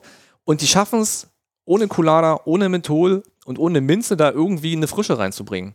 Also es steht zumindest nirgends dabei, da ist höchstwahrscheinlich ein Minimalhauch Menthol mit drin, ne, weil Ja. es auch ein älteres ist. Aber die Zitrone gibt eigentlich eine ganz gute Frische wieder. Und das, äh, das ist auf jeden Fall mal ein Tipp wert. Das ist äh, ein kleines bisschen höher von der Dosierung. Ich schreibe das ja wieder mit dazu bei den Legacy Liquids. Ich glaube, es ist 7 bis 10 Prozent. Das heißt, ihr kommt, wenn es schlecht läuft, nur auf 100 ml Liquid mit dem 10 ml Aroma. Und das ist auch einen kleinen Tick teurer als der Standard, der ungefähr bei 5 liegt. Ich glaube, die kosten 6 oder 6,50 Euro. Aber, liebe Kaktusfans da draußen, wenn es euch noch gibt, ich hoffe, es gibt euch noch, das könnte auf jeden Fall auch ein cooler Tipp sein. Crazy Stinger von Dexter's Juice Labs. Hast du da mal was von gehört, Adde? Also ich glaube, Dexters ja. Okay. Ich weiß jetzt aber nicht, ob das das ist, was ich denke. Dexters Juice Lab, weiß ich nicht, ob die so hießen. Äh, Dexter habe ich auch schon mal auf irgendeiner Messe gelesen. Okay. Und nicht nur bei Netflix. Ja, De äh, Dexter's Juice Labs ist, der, ist, nicht der größte Hersteller, also ist jetzt nicht so mega verbreitet und die haben jetzt auch alte Aromen und Klassiker wie auch das Kaktusfeige mit Zitrone auch nochmal als Longfill neu aufgelegt. Also da kommen auch nochmal jetzt neue Sachen, aber es sind halt nur alte Dinge im neuen Kleid. Ne? Also wenn ihr das probieren wollt, nehmt nicht das Longfill, nehmt das günstige CNML-Aroma, da habt ihr mehr davon. Ne? Ja, das haben wir doch relativ entspannt und schnell über die Bühne gebracht. Ja. Cool.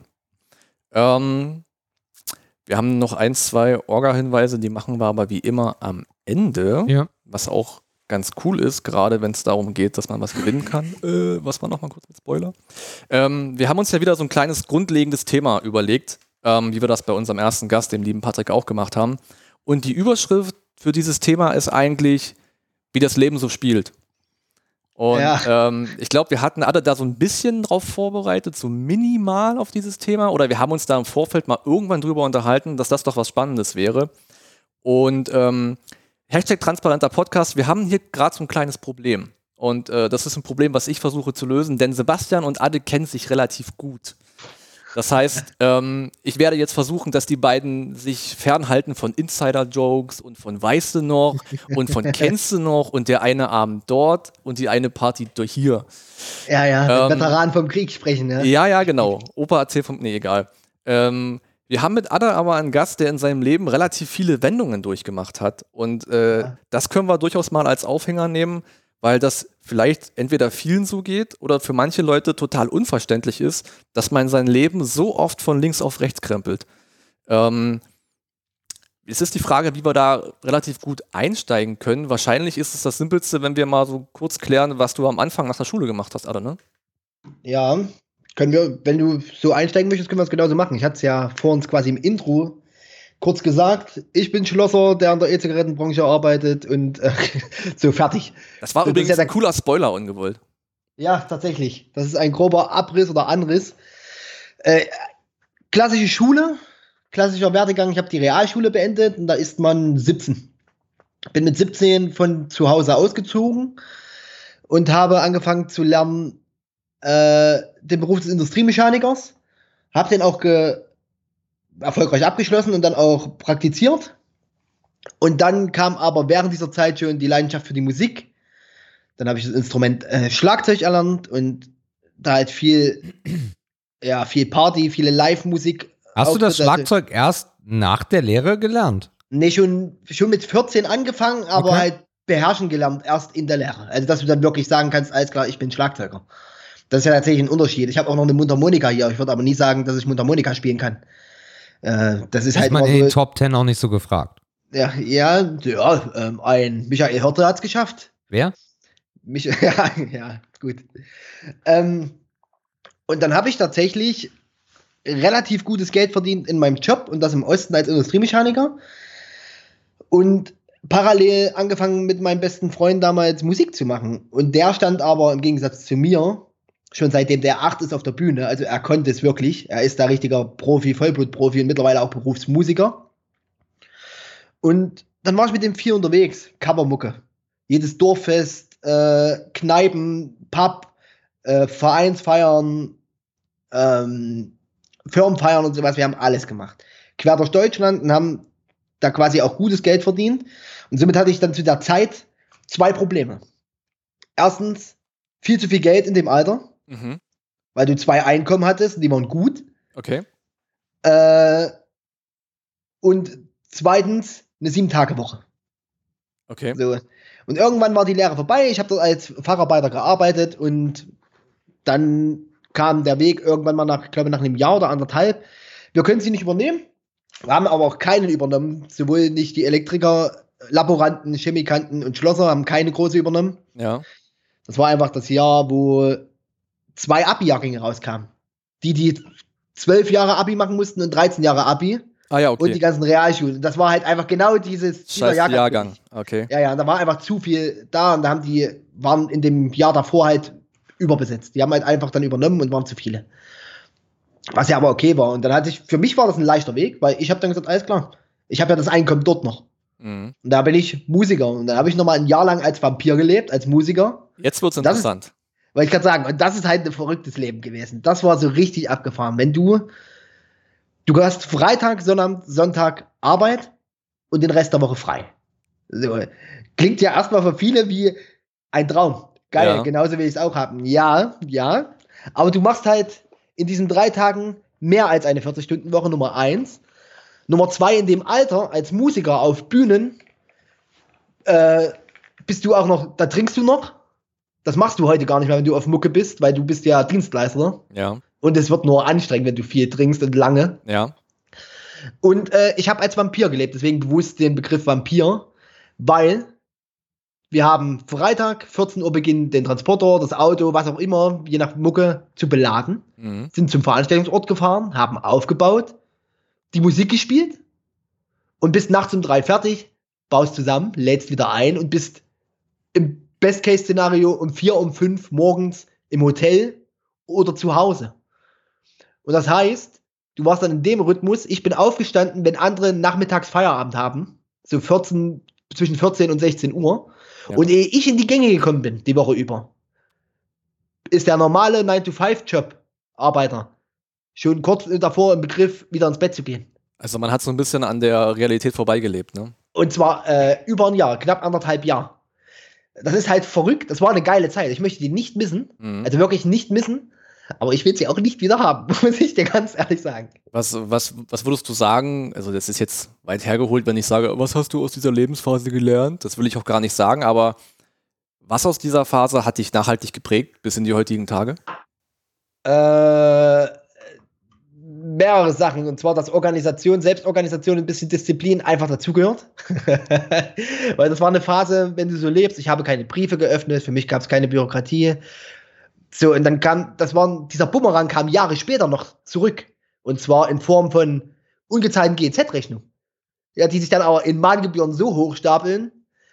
Ja, also das in vielen Varianten. Das kam, dieser Bumerang, dieses, dieses Nachlässige, dieses Vampirleben kommt, kam Jahre später wirklich immer noch zurück. Und dann halt, ihr wisst selber, wie es ist, doppelt und dreifach. Okay. So, also wirklich ein bisschen Struktur ist schon gut. Das, das habe ich definitiv daraus gelernt. Und das, also ich kann mir das, wie gesagt, ich habe nie auf einer Bühne gestanden, zumindest nicht für Musik.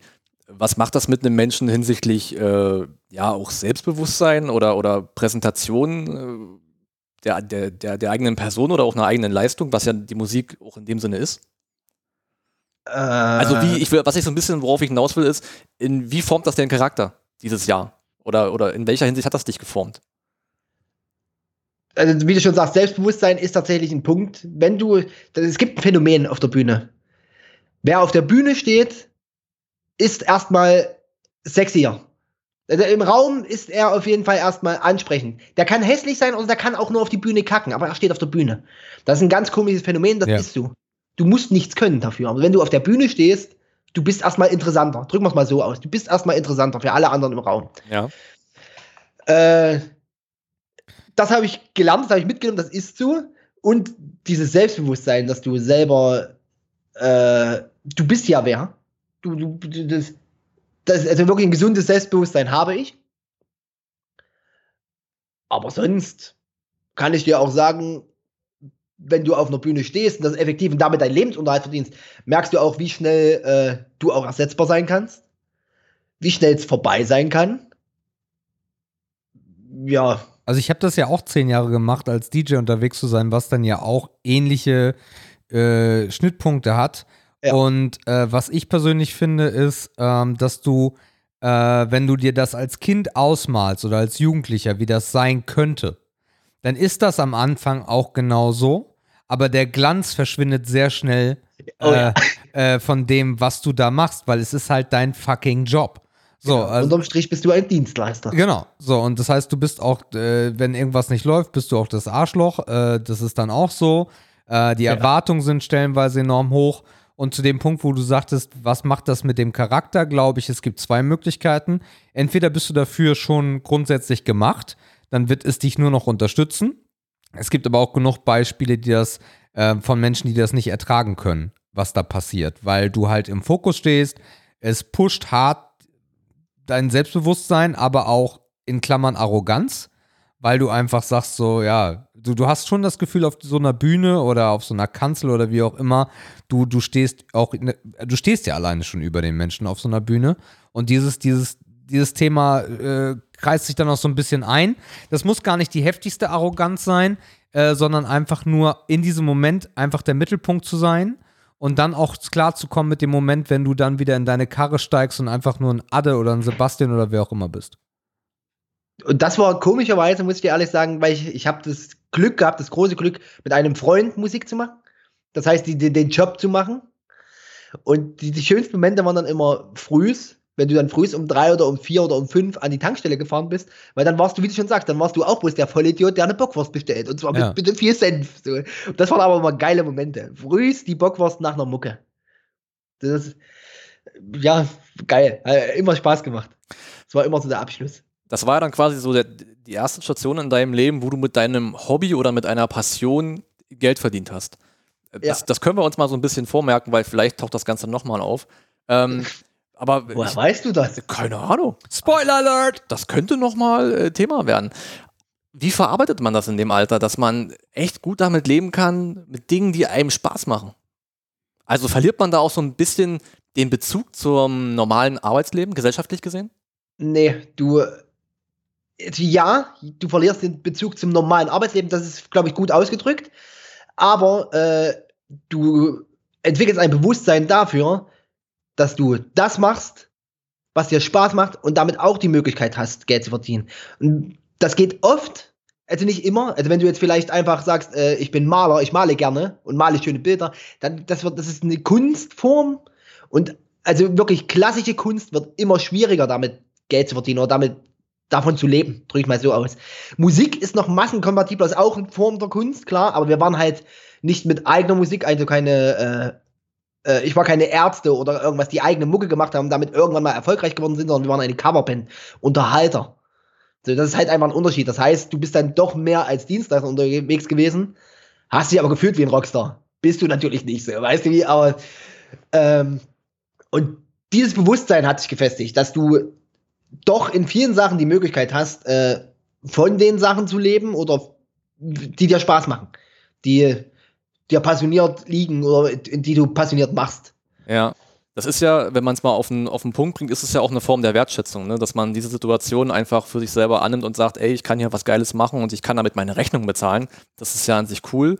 Ähm, jetzt ist man ja in dem Umfeld sicherlich auch mit anderen Bands und Musikern in Kontakt gekommen. Hast du da yeah. auch Leute getroffen, die damit, die darauf nicht klarkamen oder die diese Wertschätzung halt nicht hatten und vielleicht deswegen auch irgendwann sagen mussten, okay, ich nehme das nicht mehr ernst oder es klappt bei mir nicht mehr? Also Viele sogar, habe ich, sogar, hab ich sogar ein prominentes Beispiel. Kennt ihr ähm, Jupiter Jones, die Band? Ja. Die waren im Radio mit dem Song Still. Mhm. Und die haben damals, mit denen habe ich damals dann in Zeitz hier, äh, äh, die haben in Zeitz mal gespielt. Und zwar, das ist her, so lange her, da waren die noch lange nicht berühmt. Und der Sänger, Nikolaus, das war, der war früher kräftig, also wirklich schon fast dick. Und so eine kratzige, rauchige Stimme und eine geile Rockband. So, und dann sind die bekannt geworden, immer weiter gewachsen. Und der hat es nicht verkraftet. Der hat dann äh, Angst vor Menschenmassen entwickelt. Der ist aus der Band ausgetreten. Zu dem Zeitpunkt, als die, die hatten da den Peak. Der hat gesagt, ich kann es nicht. Ich schaff's nicht. Das ist zum Beispiel tatsächlich ein prominentes Beispiel. Äh, und du hast halt auch viele erlebt, viele verlieren sich dann im Konsum. Seien es äh, Drogen, seien es Alkohol. Äh, das habe ich zum Glück nicht gehabt. Also ich habe auch, das war eine Zeit, da habe ich viel gesoffen. Das muss man wirklich sagen deswegen, das ist auch der, einer der Punkte, weshalb ich sage, ich möchte es nicht missen. Es war eine geile Zeit, aber ich brauche es auch nicht wieder, Alter. Freunde von mir, die sagten, Alter Müller, du siehst aus wie ein Simpson. Ich sage, wieso? Weil gelb. Und dann weißt du aber, wie, wie, wie, wie hart. So, das ist halt, das ist tatsächlich eine harte Phase.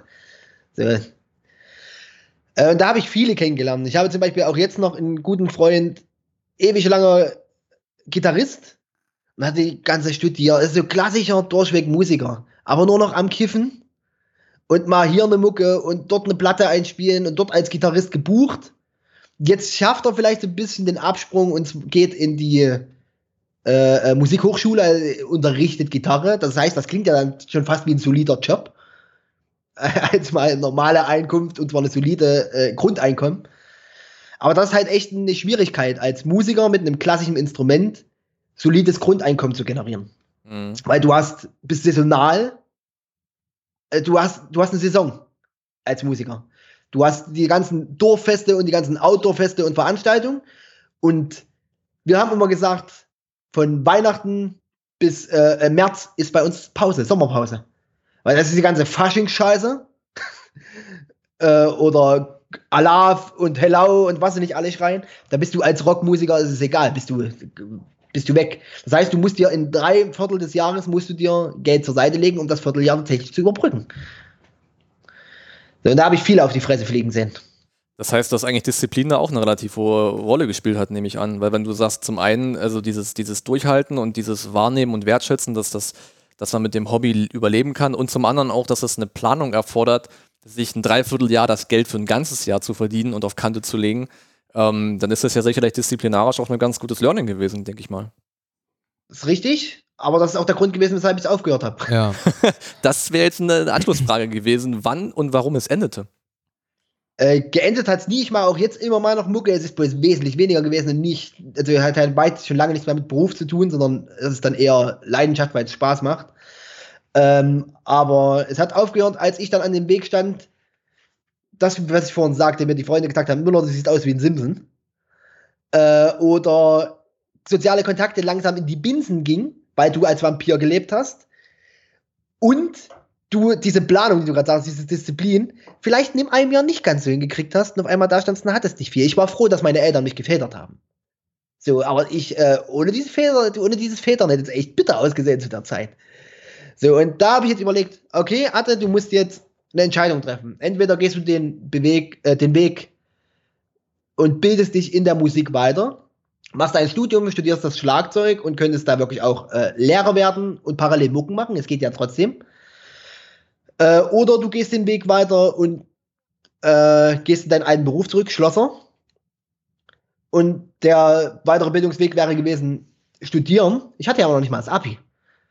Das heißt, ich musste mich dafür entscheiden mit abgeschlossener Berufsausbildung oder Lehre.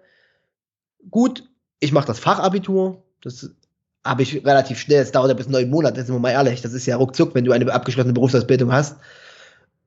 Die habe ich mit Bravo abgeschlossen direkt und bin ins Studium gegangen nach Merseburg an die FH und habe dort äh, äh, in dem Beruf quasi studiert.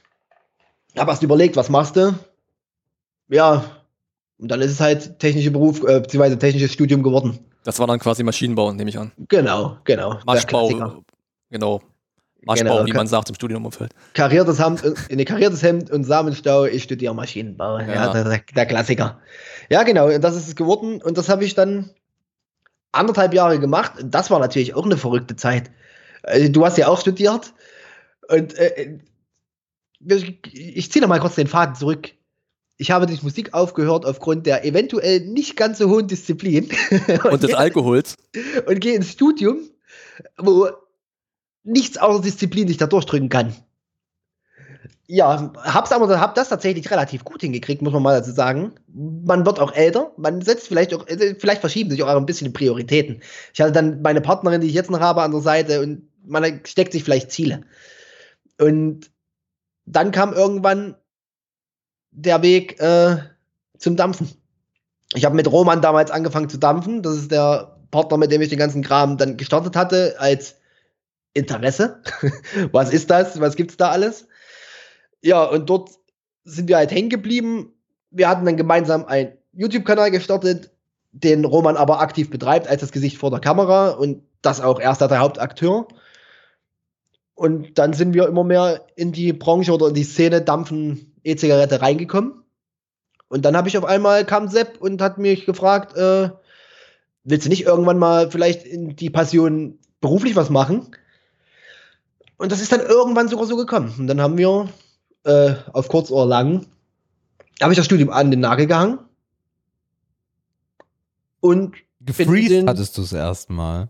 Genau, das war ja der erste Gedanke. alles klar, ich gehe in den Einzelhandel, ich mache einen E-Zigarettenladen auf. Pause. Geiles Thema, fetzt. Im Einzelhandel hast du tendenziell zwei, drei Stunden am Tag Zeit.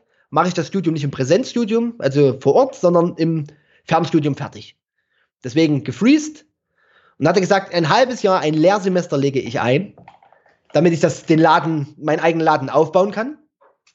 Und das hat aus Versehen aber durch diesen ganzen Background so gut funktioniert, dass ich ruckzuck keine Zeit hatte, diese zwei, drei, vier Stunden am Tag in die Hefte zu gucken. Und somit war der Plan dann relativ schnell tatsächlich vom auf Eis legen, vom zu auf so richtig tief vergraben. Ja. Ich überlege gerade, äh, an welchem Ort hast du studiert? Was hast du gesagt? Merseburg. Das ist nicht so weit von Zeitz, ne? Genau, genau. Okay, weil ich dachte gerade nämlich, ob das, ob äh, die Tätigkeit in einem Dampferladen vielleicht auch so ein bisschen die, die Karte oder das Heimfahrticket war. Ähm, ich dachte nämlich, du hast Marburg gesagt. Deswegen Nee. dachte ich jetzt, okay, er hat vielleicht die Chance genutzt und ist jetzt vom Fernstudium, weil du hast ja auch deine Partnerin erwähnt, wieder mehr ins heimische Umfeld gekommen. Aber dann warst du da ja immer quasi verankert und hast das gut miteinander vereinbaren können. Marburg war Felix Lübrecht, der hat da Politikwissenschaften studiert, das wissen die wenigsten. Äh, äh, wo? Äh, okay. Übrigens sind wir drei mit äh, Studien-Background, ne? Wollte ich nur mal so einfließen lassen, ihr Lieben. Haben wir dich jetzt außen vor gelassen? Mhm. Mach Dann lass mich mal ganz kurz. Ja, äh, Ade zählt nicht, der hat nie abgeschlossen. Das ge stimmt. genau, sieht's aus. Dann lass mich doch auch mal ganz kurz den Ball rüberschmeißen, bevor wir weiterhin gehen. Was habt ihr denn gemacht im Studium oder was habt ihr denn studiert? Ich habe das ja, also die Story ist ja bei mir verrückt. In der Kurzfassung habe ich ja, un, ja unfreiwillig fast den Friseur äh, als äh, Lehre genommen, weil ich äh, zu dem Zeitpunkt relativ lost war mit 16, 17 und meine Mutter gesagt hat, ja, das äh, machen wir jetzt einfach mal so. Du, ich ich sehe dich da und habe da meine Passion drin gefunden. Aber Passion heißt halt nicht immer Geld. Äh, und äh, das äh, Preis, das, das, das äh, Verdienstniveau eines Friseurs ist halt eher schwierig.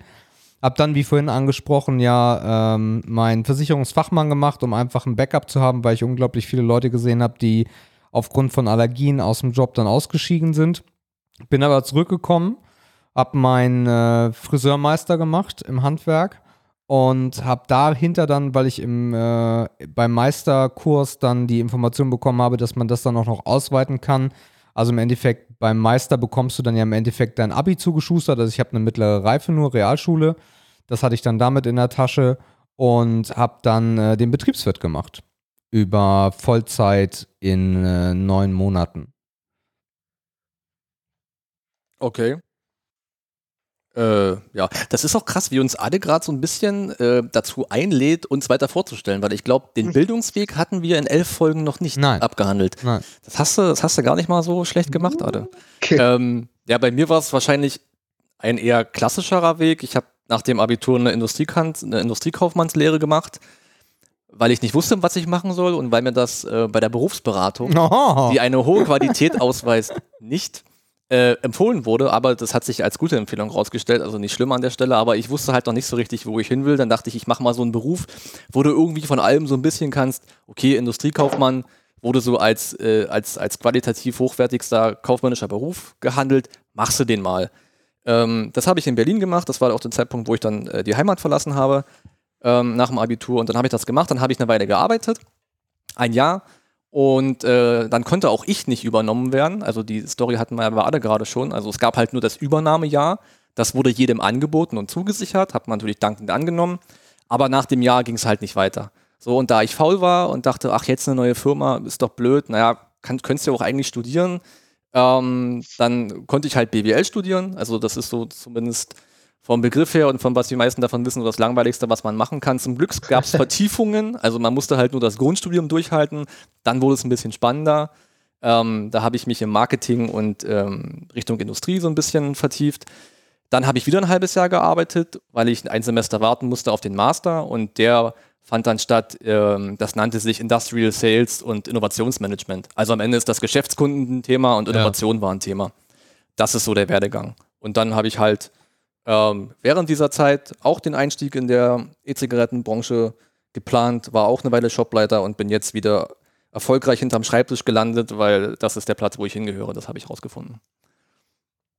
Ja, ja um den Part bei mir zu vollenden, äh, wenn du das so weit vorführst, habe ich dann irgendwann, stand ich auf dem äh, Scheideweg, auf der rechten Seite taten sich dann mit dem Betriebswirt die äh, großen Konzerne auf, wie L'Oreal, Vella, die habe ich besucht und fand die total scheiße. Und habe mir da so gesagt, boah, nee, hier willst du nicht versauern. Und auf der anderen Seite, da kommt dann so ein bisschen Other Story dazu, dampfe ich ja seit 2012 den Betriebswirt habe ich 12 abgeschlossen und äh, habe dann 14 den äh, Sprung gewagt, erst in den Außendienst und dann relativ schnell ins Management und in die Geschäftsführungsebene. Und da läuft das bei mir dann zusammen. Ja. Also du ich will mal ganz kurz. Ja? Ja, ja, äh, weil du sagtest, du standst mit 17 und deine Mom hat dir gesagt, pass auf, dann mach das, bevor wir, das ist die leichteste oder beste Option für dich. Ja. Und du standst auch an dem Punkt mit 17 oder, oder äh, hast denn den Kaufmann gelernt. Alter, woher soll ich denn auch mit 17, 16, 18 wissen, was möchte ich denn mal machen oder werden? Absolute Katastrophe. Ich muss ehrlich sagen, ich bin für, für mich in meiner Person, ich bin auch erst mit 25 erwachsen geworden, dass ich so ein bisschen dieses Disziplinthema, was wir vor uns hatten, überhaupt für mich äh, so an eine Priorität stellen konnte, dass ich sagen kann, gut, ich wende die Disziplin auf, die hier nötig ist. So, und Alter, ich wusste, meine Fresse, überlegt mal, was ich, was ich alles gemacht habe, was ihr gemacht habt, was, was andere da draußen schon alles gemacht haben. Und sie sollen mit 17 die Stifter wissen, was sie machen. Das ist ein ganz großes Problem. Also ich bin, ich bin eine absolute Niete gewesen ab der Realschule er hat Schule mich überhaupt nicht mehr gefesselt, ne? Also weil auch anderes wichtiger war. Äh, mit meinem Zeugnis, wie es dann final war, äh, hätte ich diese Position oder diese Stelle im Friseurbereich, was was schon eine gehobene Stelle in Hamburg war, die Ausbildungsstelle, die echt gut war, hätte ich nicht bekommen, weil die haben zu dem Zeitpunkt nur Abiturienten genommen. So. Ähm, und dieser Werdegang, Schule, Schule ist wichtig, bla bla, da würden wir, glaube ich, alle hart unterschreiben. Aber das weißt du zu dem Zeitpunkt nicht. Und es ist auf der anderen Seite auch nicht spannend genug, damit du es merkst, dass es spannend wird. Dann genau. fing die Berufsschule an, du hast gemerkt, oha, ich bekomme Geld für das, was ich tue. Bei mir hat sich der Schalter so hart umgelegt und auf einmal fand ich Lernen total geil, war der krasseste Streber und habe nur Einsen geschrieben. Ähm, also von daher, äh, das ist, ist eine schwierige Geschichte. Und ich glaube auch, dass man irgendwie verpflichtend eigentlich eher so eine Abi-Laufbahn den Leuten auf, aufs Auge drücken müsste, damit überhaupt in den in 20 Jahren überhaupt noch jemand da irgendwie vernünftig mit dem Job bei rumkommt.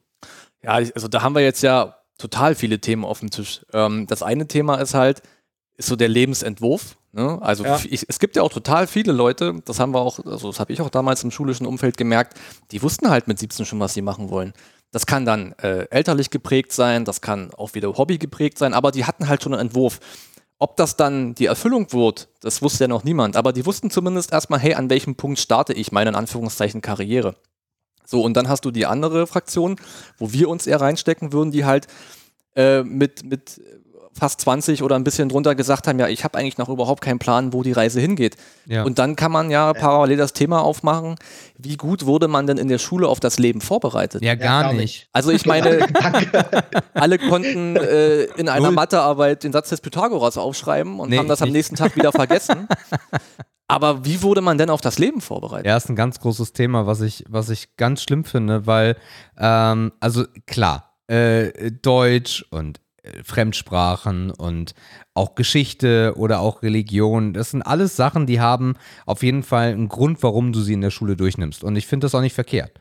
Ähm, aber ab einem gewissen Punkt, wo du so langsam hingehst auf, ich bin hier nicht mehr lange, so 14, 15, müsste sich diese Welt komplett umstellen und Themen wie Kontoführung, äh, äh, Haushaltsplan, Geld, Versicherung. Äh, Versicherungen, ähm, dieser ganze Wahn, der auf dich zurollt, wenn du aus der Schule rauskommst und dann vielleicht sogar von zu Hause ausziehst, relativ schnell, das, das, das bringt dir keiner bei.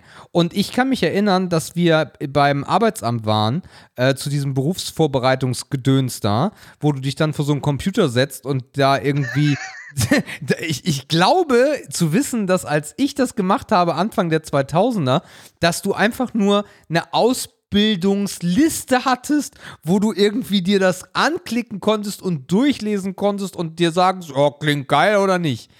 Absoluter Bullshit. Eigentlich müsstest du ein Jahr darauf vorbereitet werden.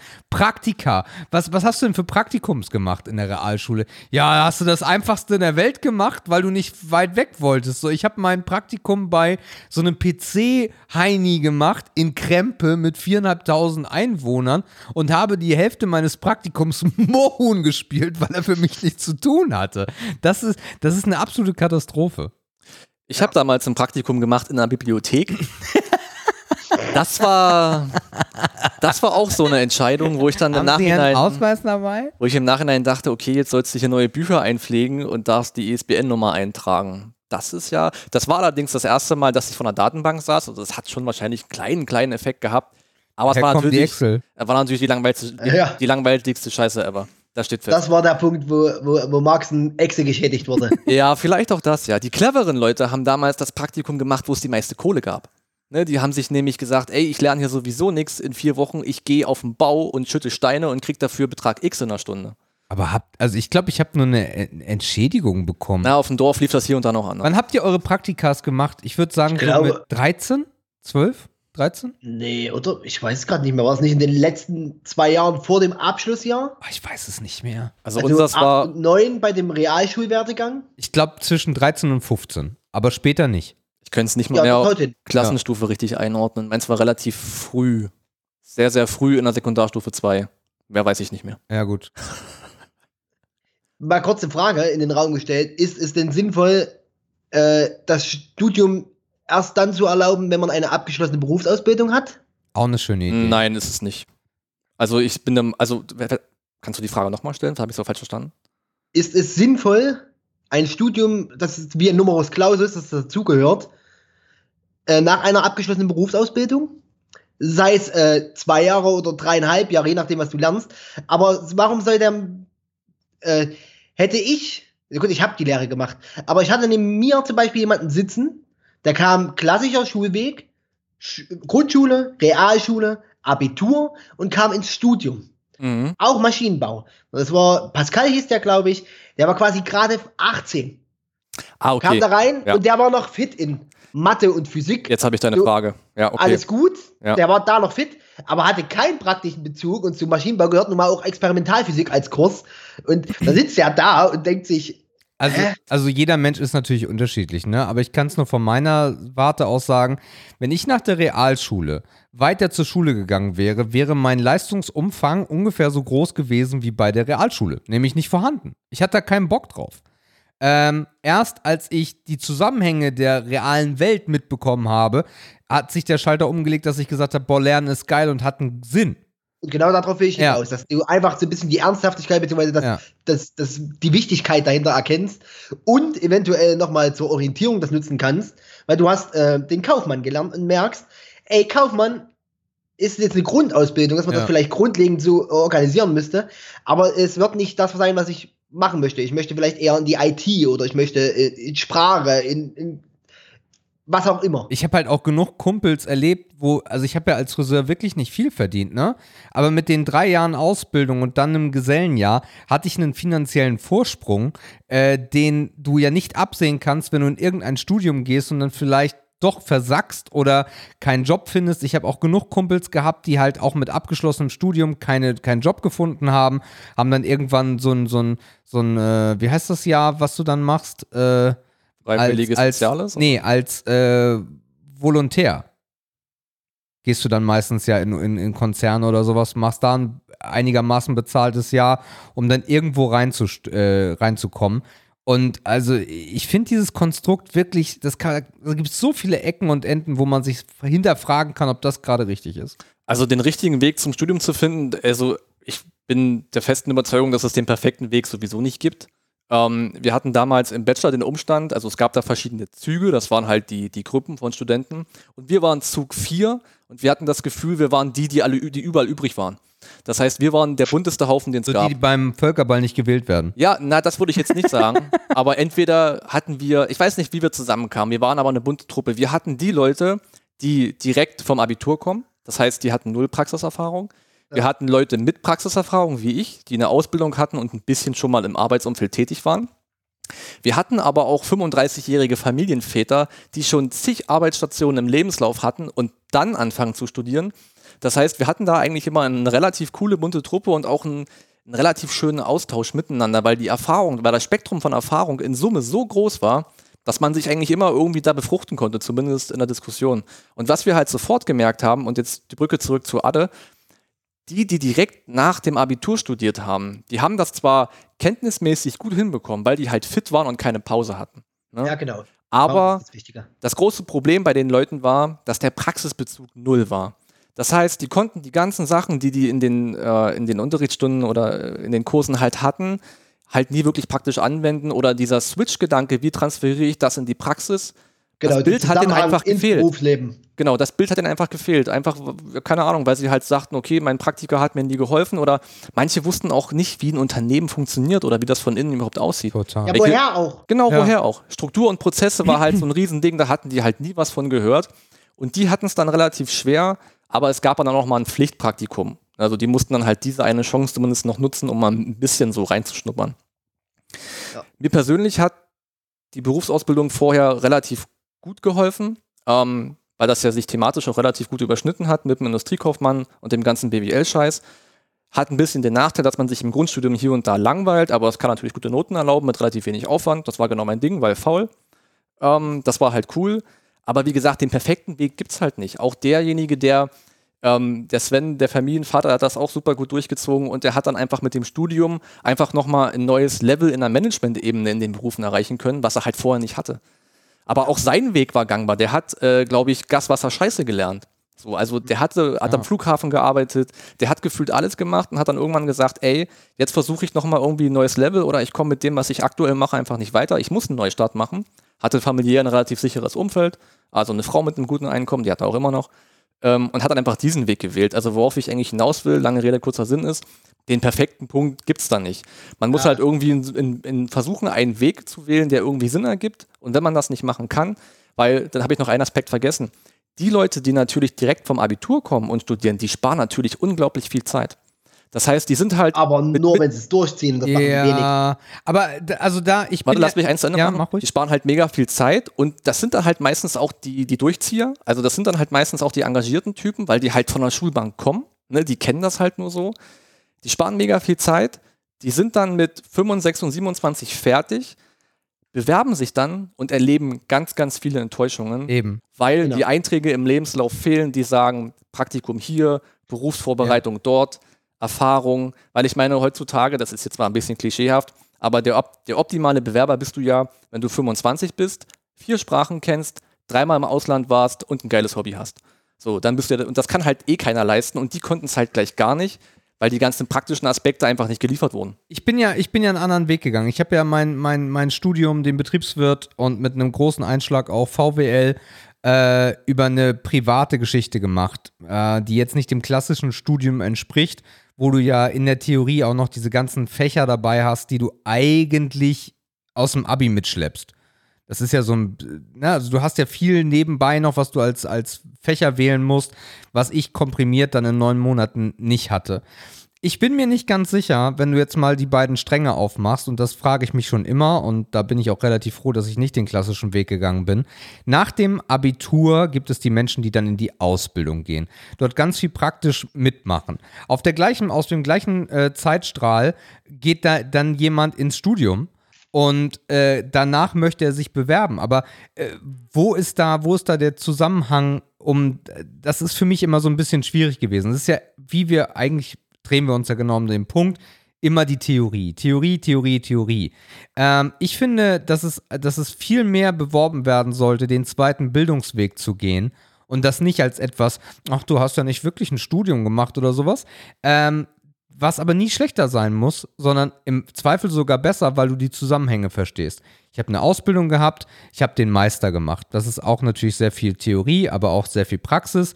Dann setzt du das schon mal um. Dann bin ich relativ schnell in dieses Studium reingegangen, hatte aber schon unfassbar viel Erfahrung, was, was äh, Unternehmensführung im kleinen Stile angeht, konnte die Zusammenhänge verstehen und war trotzdem am Ende mit äh, 27 fertig. Ja, das ist äh, dieser, diese Zwischeneinblicke immer schon in die Arbeitswelt, in den, in, in, in das, wie läuft es eigentlich in den Realismus. Mitarbeiterführung zum Beispiel auch ein großes Thema. Äh, unfassbar viele, die nur theoretisch darüber sprechen konnten, aber die, die es so gemacht haben wie ich, haben halt schon auch wirklich Menschen gehabt, die sie führen mussten oder mit denen sie dann schon in Kontakt kamen, wo es dann in die Richtung ging. Weil die Theorie bringt dich doch null weiter. Du fängst doch dann nachher eh erstmal ja mit Praktikas oder mit, mit, äh, mit Volontariatsgeschichten an oder wie auch immer. Ja, es ist natürlich, ähm, ja, ich glaube auch, wenn man das Spiel jetzt noch ein bisschen weiter treibt und man geht nochmal gedanklich in den Arbeitsmarkt heutzutage und man durchlebt einen Bewerbungsprozess und man ist, man hat vielleicht, man hat studiert, sagen wir mal, wir haben, man hat studiert, man hat gewisse berufliche Erfahrungen im Lebenslauf drin, da sind drei, vier Stationen, die haben auch eine gute Länge, vielleicht alles ein Jahr. Und dann wirst du eingeladen zum Gespräch und dann siehst du eigentlich auf Anhieb, wie unwichtig das Studium auf einmal ist. Denn was auf dem Stuhl, Das dem, meine ich. was auf dem, äh, deswegen komme ich gerade drauf. Also ich habe versucht zu wissen, was du meinst, weil das war ein langer Satz. Ja. Aber was am Ende zählt, ist das, was du umsetzen kannst. Und dafür ist die Theorie halt oftmals eine Grundlage, aber das Umsetzen, Lernen kannst du halt nicht an der Uni. Ne, das ist der eine Punkt. Die Kehrseite ist natürlich, und da wird das Studium wichtig, dass natürlich Abschlüsse, gerade in großen Unternehmen, ähm, das Gehalt regulieren. Das heißt, du hast halt in vielen großen, du hast zum Beispiel in Konzernen, ne, da hast du Ja. halt Gehaltsgruppierungen und dann hast du halt eine ganz andere, eine ganz andere Voraussetzung und du hast auch einfach mehr in der, Werk, mehr in der Waagschale für dich, für deine eigene, auch für deine eigene Gehaltsverhandlung. Ne? Das ist dann wieder so der Konterpart, sage ich mal, wo dir das Gehalt, also wo dir das Studium hilft, um bessere Rahmenbedingungen für deinen, äh, für deinen Job zu, zu schaffen. Aber wie gesagt, im Gespräch wird man sich nicht darüber unterhalten, was man im dritten Semester falsch gemacht hat, sondern da geht es um die Fakten, was im Arbeitsleben passiert ist bisher. Ja, und was Ja. ich immer mehr mitbekomme, ist, dass äh, Firmen immer mehr daran, daran Interesse haben, äh, wenn dort jemand kommt, der eine spannende Vita hat. Also die muss auch lückenlos sein, ne? oder so gut wie lückenlos. Aber wenn es eine spannende Vita ist, die nach links und nach rechts ausbricht, aber das Ziel nie aus, Augen, aus den Augen verloren hat, ist das immer ein spannender Bewerber, als der gesagt hat, ich habe Abi gemacht, ich habe Ja. mein Studium gemacht und Ja. dann habe ich ein Praktikumsjahr gemacht und dann habe ich das gemacht und da bin ich. Das ist, Ja. wie so, das ist wie so ein gutes Stück Holz, ne? Das greift sich ab und das kriegt Charakter. Yes. Dieses ganz glatt polierte Stück Holz, das ist zwar okay, aber so, das, so ein Aluminiumblock. ja, aber davon bekommen die halt jede Woche zehn, die sich anbieten für den Job. Yes. Ja, und dann gehst du halt in der Masse unter. Genau so ist es. Ich habe das Beispiel zum Beispiel bei einem, bloß nochmal kurz, kurz als Satz nochmal dazu, als, oder als Anekdote. Bekannter, klassischer Werdegang wieder, ähm, Abitur, studiert, äh, glaube Pharma, irgendwas in die Richtung und hat dann sogar noch seinen Doc dran gelegt. Das heißt, er hat sogar schon promoviert und ist fertig. Und der ist so alt wie ich. Ja. 28 oder 29. Der ist mit seinem Doc fertig. Und steht jetzt da und hat keine Berufserfahrung. Außer die Praktikas in der Apotheke. Da hat er während der Praktika tatsächlich gutes Geld verdient. Das muss man sagen. Er könnte jetzt auch als Apotheker arbeiten. Aber dafür wollte er eigentlich nicht zehn Jahre den Bildungsweg einschlagen und sich noch äh, auf das Background am besten von seinen Eltern verlassen müssen. Ähm, und steht jetzt da und kriegt keinen Job. Ja. Ein, gro Also keinen richtig geilen, wo man denkt, deswegen habe ich das zehn Jahre gemacht. ein großer Zwischen, äh, ein großes Zwischenproblem ist ja auch, auch wenn ich zum Beispiel wenig in meiner Ausbildung verdient habe, hatte ich aber eigenes Geld, was ich ausgeben konnte. Wenn du diesen großen, langen äh, Weg des Studiums und äh, vielleicht sogar noch des Doktors gehst, hast du einfach in den Jahren, die geil sind in deinem Leben, die unbeschwert sind in deinem Leben, Kein keine Geld. Kohle. Ja, und bist Außer du bist noch nachts in der Bar und bist morgens kaputt oder was auch immer. ja. Aber dann bist du meistens mit dem Studium nie mit 29 fertig, weil du ein Lehrsemester Ja, einlässt. das stimmt. Obwohl ich muss sagen, es gibt natürlich auch diese ganz krassen Typen, die es dann komplett richtig machen, die dann auch mit, äh, was weiß ich, Ende 20 alle Titel in der Tasche haben und auf dem Personalausweis äh, einen Titel auch haben. Ähm, denn das, ich sag mal, das, das Stichwort, und das kann vielleicht auch als Tipp gelten für Leute, die aktuell im Studium sind, ist Netzwerken. Ne? Wenn du es wirklich schaffst, dich während des Studiums durch äh, Projekte mit Firmen zum Beispiel hart zu vernetzen, Klar. dann hast du eine Chance, genug praktische Erfahrung zu sammeln oder einfach genug Leute zu kennen, genug äh, Xing, LinkedIn-Kontakte zu haben, auf genug Partys gewesen zu sein, mit den richtigen Leuten angestoßen zu haben. Und dann hast du tatsächlich die Chance, einer von den richtig krassen Cracks zu sein, die mit so lala Berufserfahrung und einem relativ glatten und straighten Lebenslauf dann sofort nach dem Abschluss was reißen können. Mm, ja. Das kann, das schaffen wirklich sehr, sehr wenige, weil dafür musst du auch ein Genau. Typ sein. Also ich erinnere mich, ich, ich erinnere mich immer noch an das Thema, als Frau Nagel, das war in der 10. Klasse meine, meine Hauptlehrerin, äh, die, die unsere Klasse halt im Endeffekt dann in die, äh, ins Ende geführt hat, in den Abschluss. Und da hatten wir, nachdem die Zeugnisse dann schon fertig gemacht wurden, hatte so eine Runde, was macht ihr denn alles so? Und da hatte ich zum ersten Mal gesagt, dass ich Friseur lernen werde, lernen werde. Und da äh, guckte sie mich nur total traurig an und sagte, oha, das ist jetzt ja aber finanziell nicht so gut. Ja, ich glaube, ich sollte Frau Nagel nochmal anrufen. Ähm, und das finde ich wirklich schwierig. Äh, die Menschen, du bringst diese Kinder irgendwann dann in den nächsten Step des Lebens, aber du bereitest sie halt null vor. Und das finde ja. ich sehr traurig zusammengefasst. Ich habe da, hab da eine ähnliche Reaktion erlebt. Ähm, so einfach auf den, auf den Entwurf hin, den man dann vorstellt. Und du sagst, ey, ich will Friseur werden. Und sie fragt dich ja indirekt, warum willst du das werden? Oder warum kommst ja, du auf die Idee? Eigentlich hat mich eher bedauert und hat gesagt, okay, einer, der von der Stütze leben wird. Dann ist so der, war wirklich die Reaktion. Dann, dann, dann ist der abgeschrieben sozusagen. Ja, ne? genau. Ne? Ich habe das damals, also es ist gar nicht so lange her, erlebt, als ich dann ähm, daheim auch beim, bei den Eltern verkündet habe, dass ich äh, nach dem Master in, in den Einzelhandel gehe und mich in der Tat in einen Shop stellen werde. Natürlich kommt die Reaktion, Junge, dafür hast du doch nicht studiert. Die habe ich auch erwartet. Und ganz unabhängig davon, ob die recht hatten oder nicht, das ist dahingestellt, ähm, habe ich selber für mich herausgefunden, ich hätte nach dem Studium, das soll jetzt kein, kein Offense sein, Toiletten putzen können.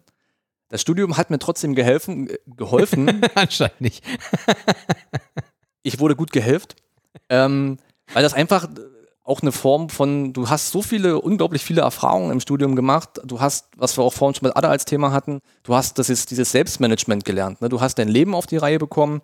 Du hast ähm, sehr viele Themen nebenbei erledigt. Du hast dich mit total vielen Menschen auch, ähm, sagen wir mal, global ausgetauscht. Du hast mhm. übelst viel kennengelernt. Und all dieser Erfahrungsschatz, den ich im Studium erlebt habe, hat mich irgendwie dann final zu dem gemacht, der ich heute irgendwie bin. Auch das kann man positiv oder negativ sehen. Das ist aber dahingestellt.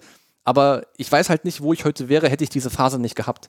Und da bin ich immer wiederum dankbar, dass ich eigentlich mehr oder weniger aus einer Laune entschieden habe, okay, ich mache jetzt mal irgendwie so ein bisschen Studium.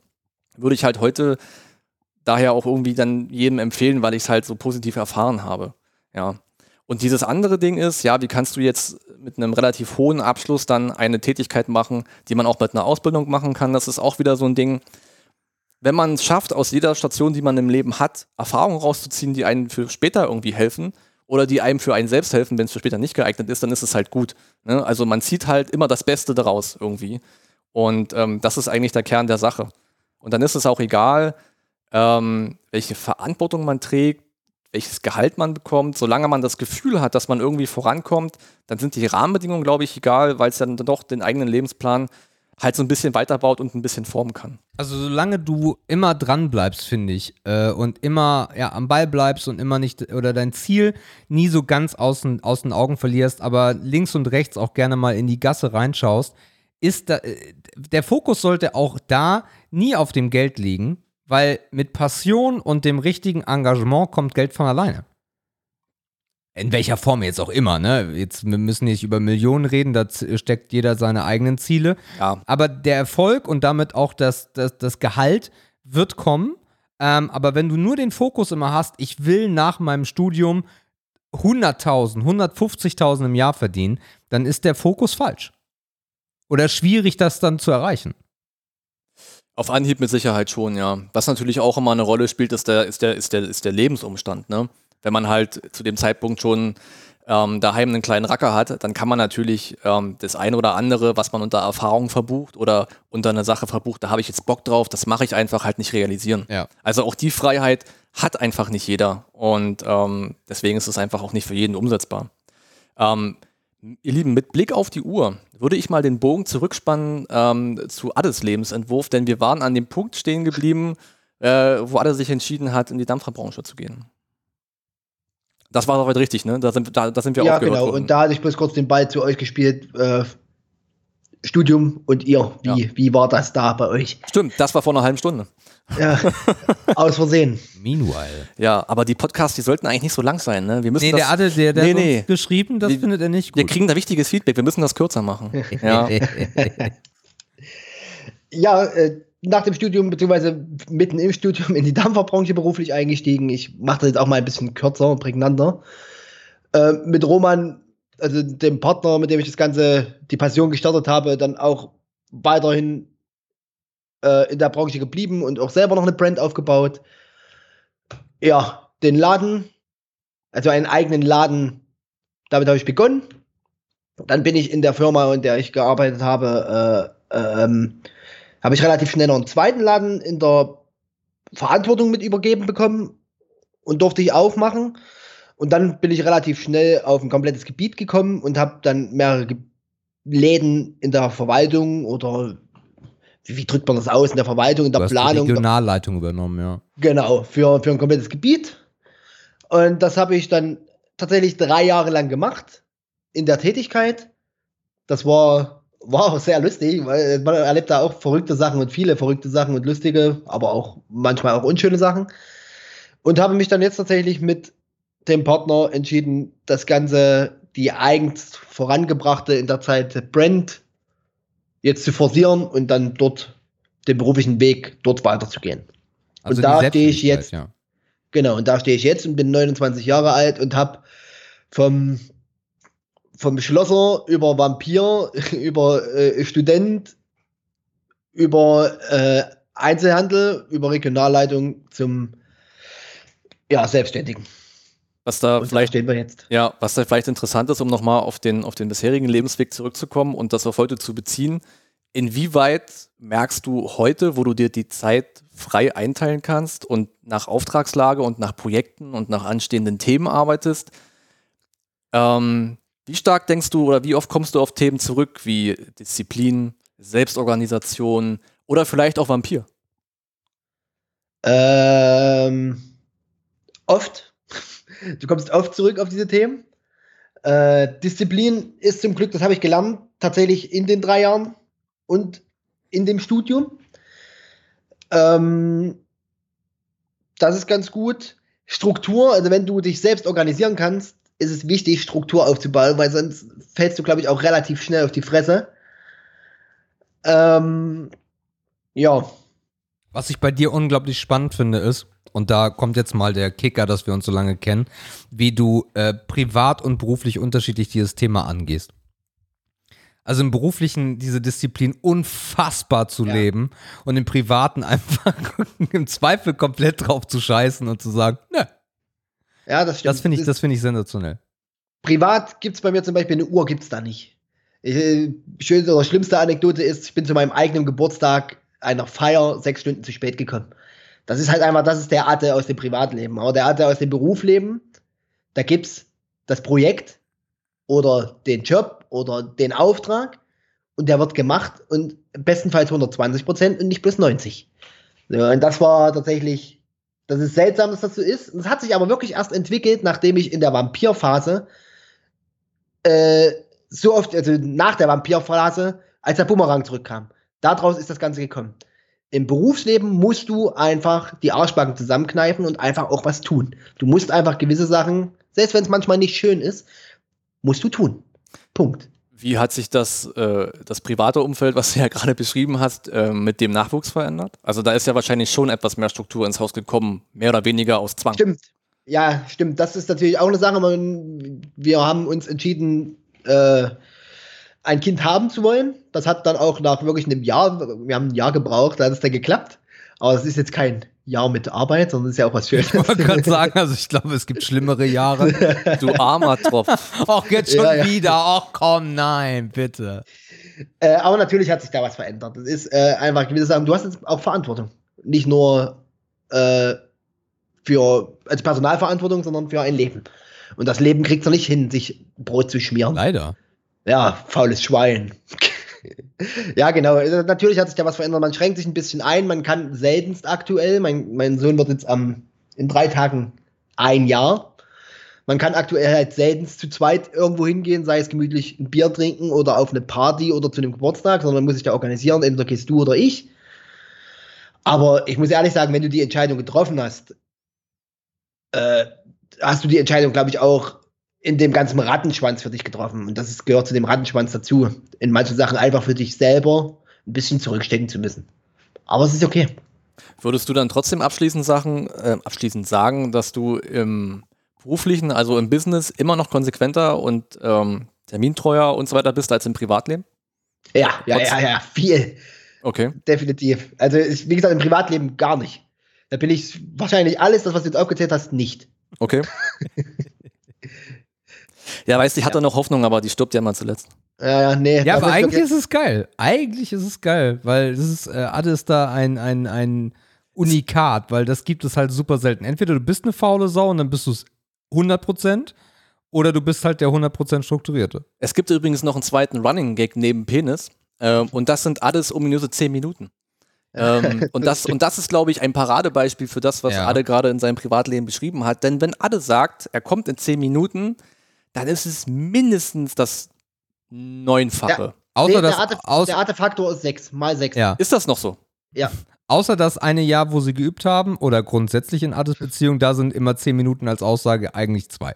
Mm, ja. ja, okay. ja, ja, gut. Dafür halt öfter, weil musste ja, musste ja, was draus werden. Ne? Ja, ja.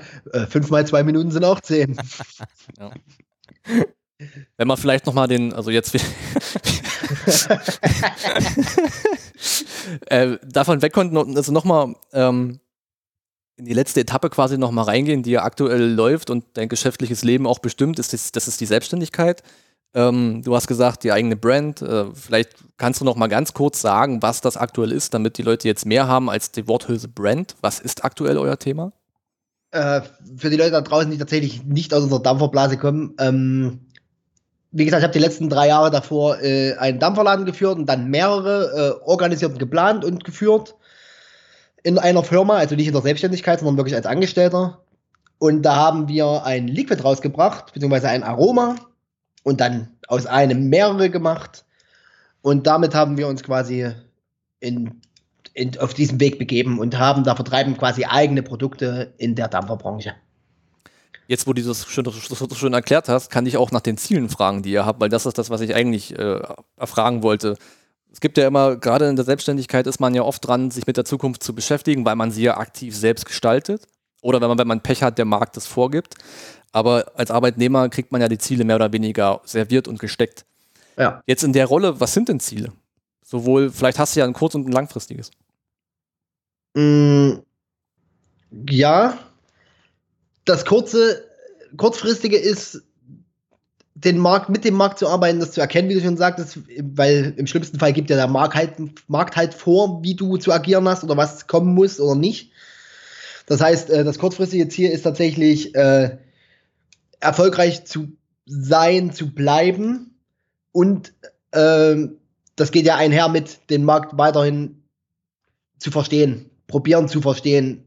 Das ist das kurzfristige Ziel. Und das langfristige Ziel hat gar nichts mit dem Beruf zu tun. Das langfristige Ziel ist glücklich sein. Ey, wenn's in, wenn Roman und ich, wenn es nicht mehr läuft und in fünf Jahren heißt, ey, pass auf, ja, ähm, machen wir lieber Gießkannen statt Liquids, um in dem Selbstständigkeitsbereich zu bleiben, dann ist das so. Und wenn es heißt, ey, ich bewege mich wieder in ein Angestelltenverhältnis und Roman auch oder wie auch immer, äh, dann ist das auch so. Wichtig ist, ey, es muss doch alles irgendwie laufen. So, die Show must go on und das Ganze mit glücklich sein. So, mit diesem, mit dieser Variable glücklich sein. Und was Glück für jeden Einzelnen ist, definiert, glaube ich, jeder selber und anders.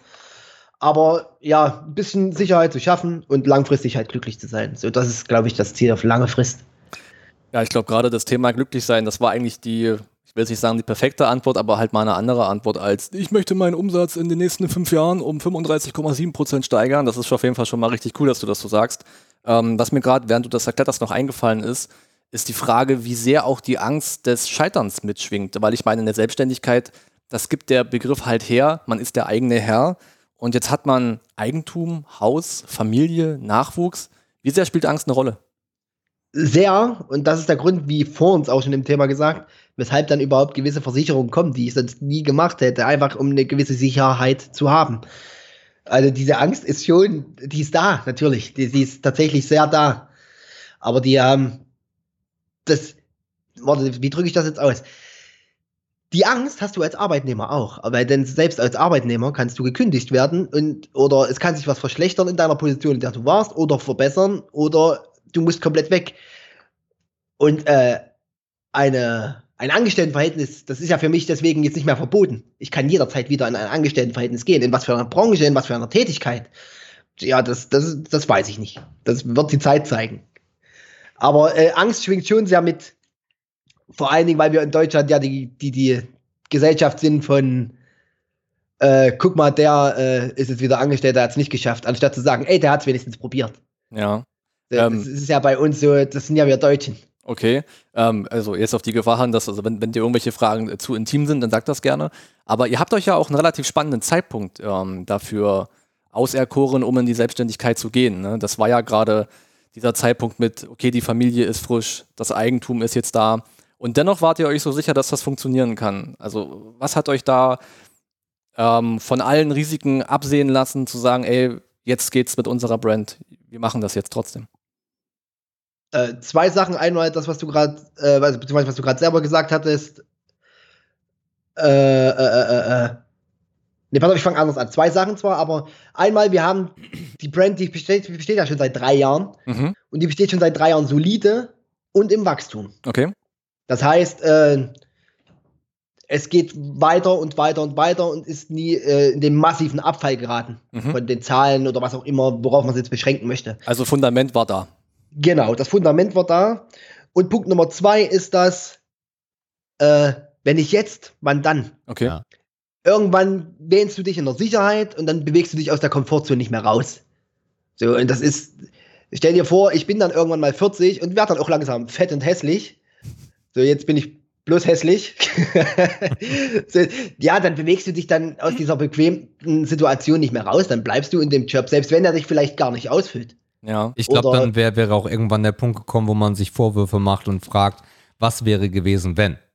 So. Genau. Und äh, von daher, ähm, ja, eigentlich passt das ja auch alles dann wieder so zusammen, ne? Wenn du, wenn du halt nur den klassischen Studiumweg machst, wenn du dann irgendwo dein Praktikum machst, irgendwo deine Position angreifst und dann in dieser Spirale drin bist, weil du sagst, es gibt ja jetzt mit Ende 20 nur noch den Weg nach oben. Ich muss ja die Stufen gehen und kann nicht mehr nach links und rechts rausbrechen. Ja, Okay. Und äh, ein Aspekt noch, der ist vielleicht ganz interessant. Also für mich war das ein sehr, sehr großer äh, Punkt. Ich habe halt einen Partner, dem ich vertraue. Also ich habe mit dem halt auch schon lange gearbeitet. Das ist halt, wäre es jetzt random mit irgendeinem anderen, ja komm, lass uns gemeinsam ein Business aufmachen, weil ich habe das Kapital und du kannst das vielleicht. Das wäre halt schwieriger. Da ist halt Ja. nicht dieses Vertrauen da. Und das ist halt. Das Aber ist halt das nicht auch mit- gleich ein Problem, wenn man sich so. Das kann auch ein Risiko sein. na, wenn man du so intim miteinander ist, wenn Ja. man sich so lange kennt, wenn man so eine, ja, man weiß einfach alles vom anderen und kann das positiv sowie negativ benutzen. Äh, ist, ist das nicht auch ein, Risiko? Hat aber in den drei Jahren davor auch nicht geschadet. Es hat da in den drei Jahren davor auch nicht zu Spannung geführt, muss ich ja sagen. Ja, stimmt. Und da hatte ich auch mit Freunden zusammengearbeitet. Ja, stimmt. Teilweise. Ja. Das, das, das greift auch so ein bisschen meiner tatsächlich schon letzten Frage vor, die ich hier so auf meinem innerlichen Stichpunktzettel habe. Einfach wie es ist, das Business mit dem oder mit einem besten Freund zu machen. Das habt ihr ja gerade schon so ein bisschen erläutert, aber Ja, ja. man ist ja nicht mehr in der Lage, wo man sagt, okay, ich äh, treffe eine Entscheidung, weil ich entweder eine Führungsposition habe und die treffen kann, oder ich bereite eine Entscheidung vor und jemand anders trifft sie. Das Mhm. ist ja eine 50-50-Geschichte. Wie sehr beeinflusst das, das ganze Private die Diskussion oder auch die Entscheidungsfindung? Ist das überhaupt ein Thema? Nee, wie, wie Sepp vorhin sagte, auf Business-Ebene bin ich dann doch der Pedant mit Liste und ich habe da eine Meinung. Und wenn Roman eine andere Meinung hat, äh, ist das vollkommen okay. Das habe ich in den drei Jahren nämlich davor auch schon den Dialog oft gehabt. Ich war anderer Meinung als andere und dann diskutiert man das aus. Und das diskutierst du mit deinem äh, Geschäftspartner, der nicht dein Freund ist, oder mit deinem Chef als Angestellter aus. Da kommt es ein bisschen drauf an, ob du auf Augenhöhe diskutieren kannst oder nicht. Äh, und dann wegen äh, gewisser Entscheidungen, beziehungsweise die Pro- und Kontraliste wegt dann den Ausgang der Entscheidung, der, der, der führt das dann in die Richtung. Das heißt, wir diskutieren bei gewissen Sachen auch ganz normal, wie ich mit meiner Frau diskutiere, heute Salami oder Schinkenpizza. Ja. Gab's, So, hört, Oh, schon wieder Essen. auf mit, hört auf mit dem Thema Essen. Ähm, da schiebe ich mir nochmal noch mal einen kurz hinterher und äh, das ist noch vielleicht noch, also zumindest ist es für mich interessant. Gab es schon mal, also du hast ja gesagt, dieses Brandbuilding ist ja schon vor drei Jahren passiert, das heißt, ihr arbeitet ja schon, ja schon lange zusammen, Hand in Hand. Gab es entweder in der Vergangenheit oder heute in der aktiven Selbstständigkeitsgeschichte schon mal eine Situation, wo du gedacht hast, Ja, das wäre mir nicht passiert, wenn mein Geschäftspartner nicht mein bester Freund wäre. Nee. Okay. Ich bin da tatsächlich. Es gibt den Business Atte und es gibt den äh, äh, äh, Lazy Atte. So. Den anderen. Also Den, eine- meine Mutti hat gesagt, der Hippie im Privaten. Und äh, tatsächlich habe ich dann irgendwann den Bogen gekriegt, im Geschäftlichen geschäftlich zu sein. Ich bin, ich bin da, ich bin aber auch sehr bei Adde, weil das allerbeste, was dir passieren kann, ist, wenn du auf Fuße von Loyalität mit Leuten zusammenarbeiten kannst, die du Freunde oder Bekannte nennst oder engere oder Bekannte plus. so. ähm, und wenn du diesen Hebel umlegen kannst. Wenn du diesen Hebel umlegen kannst, Freund, Beruf. Freund, Beruf ist das für mich das allerbeste Umfeld, weil du wirst nie mit Assis zu tun haben. Mit Leuten, die dir in den Rücken schießen, mit Leuten, die dich verpfeifen, mit Leuten, die dir das nicht gönnen, was du hast. Das sind sicherlich Vorteile, die auf der Hand liegen. Was natürlich hart dagegen, nee, das spricht nicht dagegen, aber das entkräftet das ein bisschen, ist, dass das halt sehr, sehr wenige Leute können. Ne? Also es gibt unzählige Beispiele aus dem Bekanntenkreis oder wirklich aus, auch aus dem Firmenumfeld, wo zwei Kumpels jetzt nicht mal aus einer Laune heraus, weil sie wirklich von ihrem Geschäft überzeugt sind, irgendwas zusammen aufmachen, was zusammen gründen und es dann nicht daran scheitert, dass sie eine andere Philosophie oder einen anderen Plan fürs Geschäft haben, sondern dass die private Komponente immer wieder reinspielt und das Business vermiest. Na, ja, klar, also dieses Modern Talking-Phänomen wahrscheinlich, dass dann irgendwann eine Frau reinkommt, die daran mitverdienen möchte. Ähm, ich ich habe es im ersten Satz, den du gesagt hast, aber andersrum gesehen. Ich habe noch nie eine Freundschaft aufgebaut aufgrund von einem, von Menschen, mit denen ich zusammengearbeitet habe. Ich habe aber immer sehr bevorzugt, Menschen, die Freunde sind, in dieses Umfeld reinzuholen, weil nur so funktioniert es. Eine Freundschaft aus einem beruflichen Umfeld heraus hat, ist bei mir nie geglückt. Obwohl das das Phänomen ist, was sicherlich öfter vorkommt. Wahrscheinlich, ja. Ja. Aber das äh, wäre für mich gar nichts. Ja. Ja, das ist in der Tat spannend, ja. Okay. Mhm. Mhm. Deswegen, äh, damals als Musiker, mit dem, mit dem ich da Musik gemacht habe, Ja. wir haben uns damals getrennt, dann wissentlich den Weg, weil es dann anfing, um richtig Geld zu gehen. Wir haben tatsächlich gut verdient. Wir haben, und da war der Punkt, wir stehen, standen kurz davor, fangen wir uns jetzt an zu streiten wegen Geld oder lassen wir das? Und dann haben wir gesagt, wir lassen das, trennen uns und das ist heute noch einer meiner besten Freunde. Das war die Rettung quasi. Die Rettung der Freundschaft. Jetzt im Nachhinein sage ich dir ja. Zu Ja. dem Zeitpunkt wusste ich das nicht. Zu dem Zeitpunkt habe ich meinen Job aufgegeben und bin dann äh, den zweiten Bildungsweg gegangen. So, weißt du wie? Das ist so das Thema. Und bei Roman und mir wusste ich genau, wir hatten vorher schon das Thema äh, Finanzen und es hat nie gekribbelt. Roman wollte zum Beispiel schon immer mehr, äh, Alter, mach doch äh, hier und willst du hiervon mit. Also er hat mir immer den monetären Vorteil ermöglicht und ich habe das immer abgelehnt, um genau das nicht zu haben. Dass es irgendwann aufgrund von monetären Mitteln äh, kribbelt oder dass das zu Drucksituationen und man erwartet etwas von dir, Leistung und so weiter, äh, dass es dazu kommt. Und dadurch, dass wir das jahrelang durchgezogen haben, er mir, wollte mich immer da schon aktiver mit reinnehmen. Äh, das war eine geile Grundlage. Und dann haben wir jetzt irgendwann gesagt, alles klar, wir gehen den Weg gemeinsam und zwar geschäftlich als Partner. Und es führt nicht zu Spannung, weil wir haben es vorher schon getestet, ohne und mit. Es war, es ist, das war halt so, ich glaube, die Grundvoraussetzungen waren einfach alle, die, stand, die, die Pfeile standen gut. Standen alle in eine Richtung. Ja. Das war das Fundament, was wir eben schon hatten. Ne? Die, Ja. Alle Dinger waren abgesteckt und man konnte einfach sorgenfrei darauf aufbauen, sozusagen. Ja, und da gibt es auch kein richtig oder falsch. Ne? Also Nee. in, in der Story, die ich gerade gesagt habe, oder auch das, was Ade jetzt weitergeführt hat mit Roman, gibt es unglaublich viele Menschen, die da äh, das nicht verstehen oder es auch nicht akzeptieren können, weil es in ihr Weltbild nicht reinpasst. Aber so ist halt das Leben. Ja, so ist es. Wie das Leben so spielt, sagst du? Ja, Wie das genau. Leben so spielt, wusch, ist es 2 Stunden 23 auf unserem Timer, Ade. Du hast Ja. verursacht, dass wir noch nicht fertig sind und dass wir die längste Folge höchstwahrscheinlich damit äh, aufzeichnen. Der, der sich im Vorfeld dahingesessen hat, äh, gesetzt hat und gesagt hat, Leute, also ich, ihr wolltet ja Feedback, also lange Folgen, die sind ja mal gar nichts. Aber ich kann es jetzt leider Gottes wirklich vollkommen nachvollziehen, wie sowas entsteht. Ungewollt, Ja. unbewusst. Das ist das Schöne an einem Podcast. Und das, äh, wir sind ja nun lange auch im Steam-Team. Äh, jetzt weißt du auch so ein bisschen, warum diese, dieses Feuer da ist, weil es was ganz anderes ist. Ja, ja, ja. du hast halt den Dialog. Du hast einen sauberen, flüssigen Dialog und kein, also jetzt lieber Chat da draußen. Aber du hast halt keinen Chat, du hast keine Außeneinflüsse oder Außenwirkungen, Ja. Einwirkungen. Du hast halt wirklich den Dialog zwischen den, hier in diesem Fall, drei Partnern. Das ist halt tatsächlich, hätte ich nicht gedacht. Also, macht Spaß. Willkommen. Ja, ja, so sieht das aus. Ja, dann äh, lass uns das Ganze jetzt mal äh, irgendwie mal in, in Bahn wiederbringen, Markus. Äh, öffne doch mal kurz. Äh, übrigens, äh, kleine Anekdoten. Der Markus hat, äh, äh, Ade, dass du das auch sehen kannst und ich erzähle euch draußen das gleich mal. Das ist ein Briefumschlag und äh, von, von der, von der, vom Beitragsservice. das passt immer gut, da was draufzuschreiben. Und da steht Ehre oder Schmutz drauf. Also das ist als kleine Anekdote. Aber vielleicht wechselst du jetzt einfach mal auf die äh, Excel-Tabelle. Was haben wir denn da noch für Punkte, Markus? Also die Tagesordnung ist eigentlich schon relativ ausgedünnt, ähm, aber ich komme nochmal auf den Briefumschlag zurück, weil das ist nämlich, also wir sind kein Podcast, der Lifehacks verbreitet, das machen andere, das können die auch super. Aber werft Briefkuverte nicht weg, nutzt die als Notizzettel und werft sie erst dann weg. Oh mein Gott. Ne? Du wolltest keine Bäume wegen Büchern? Ich sag, mach dies.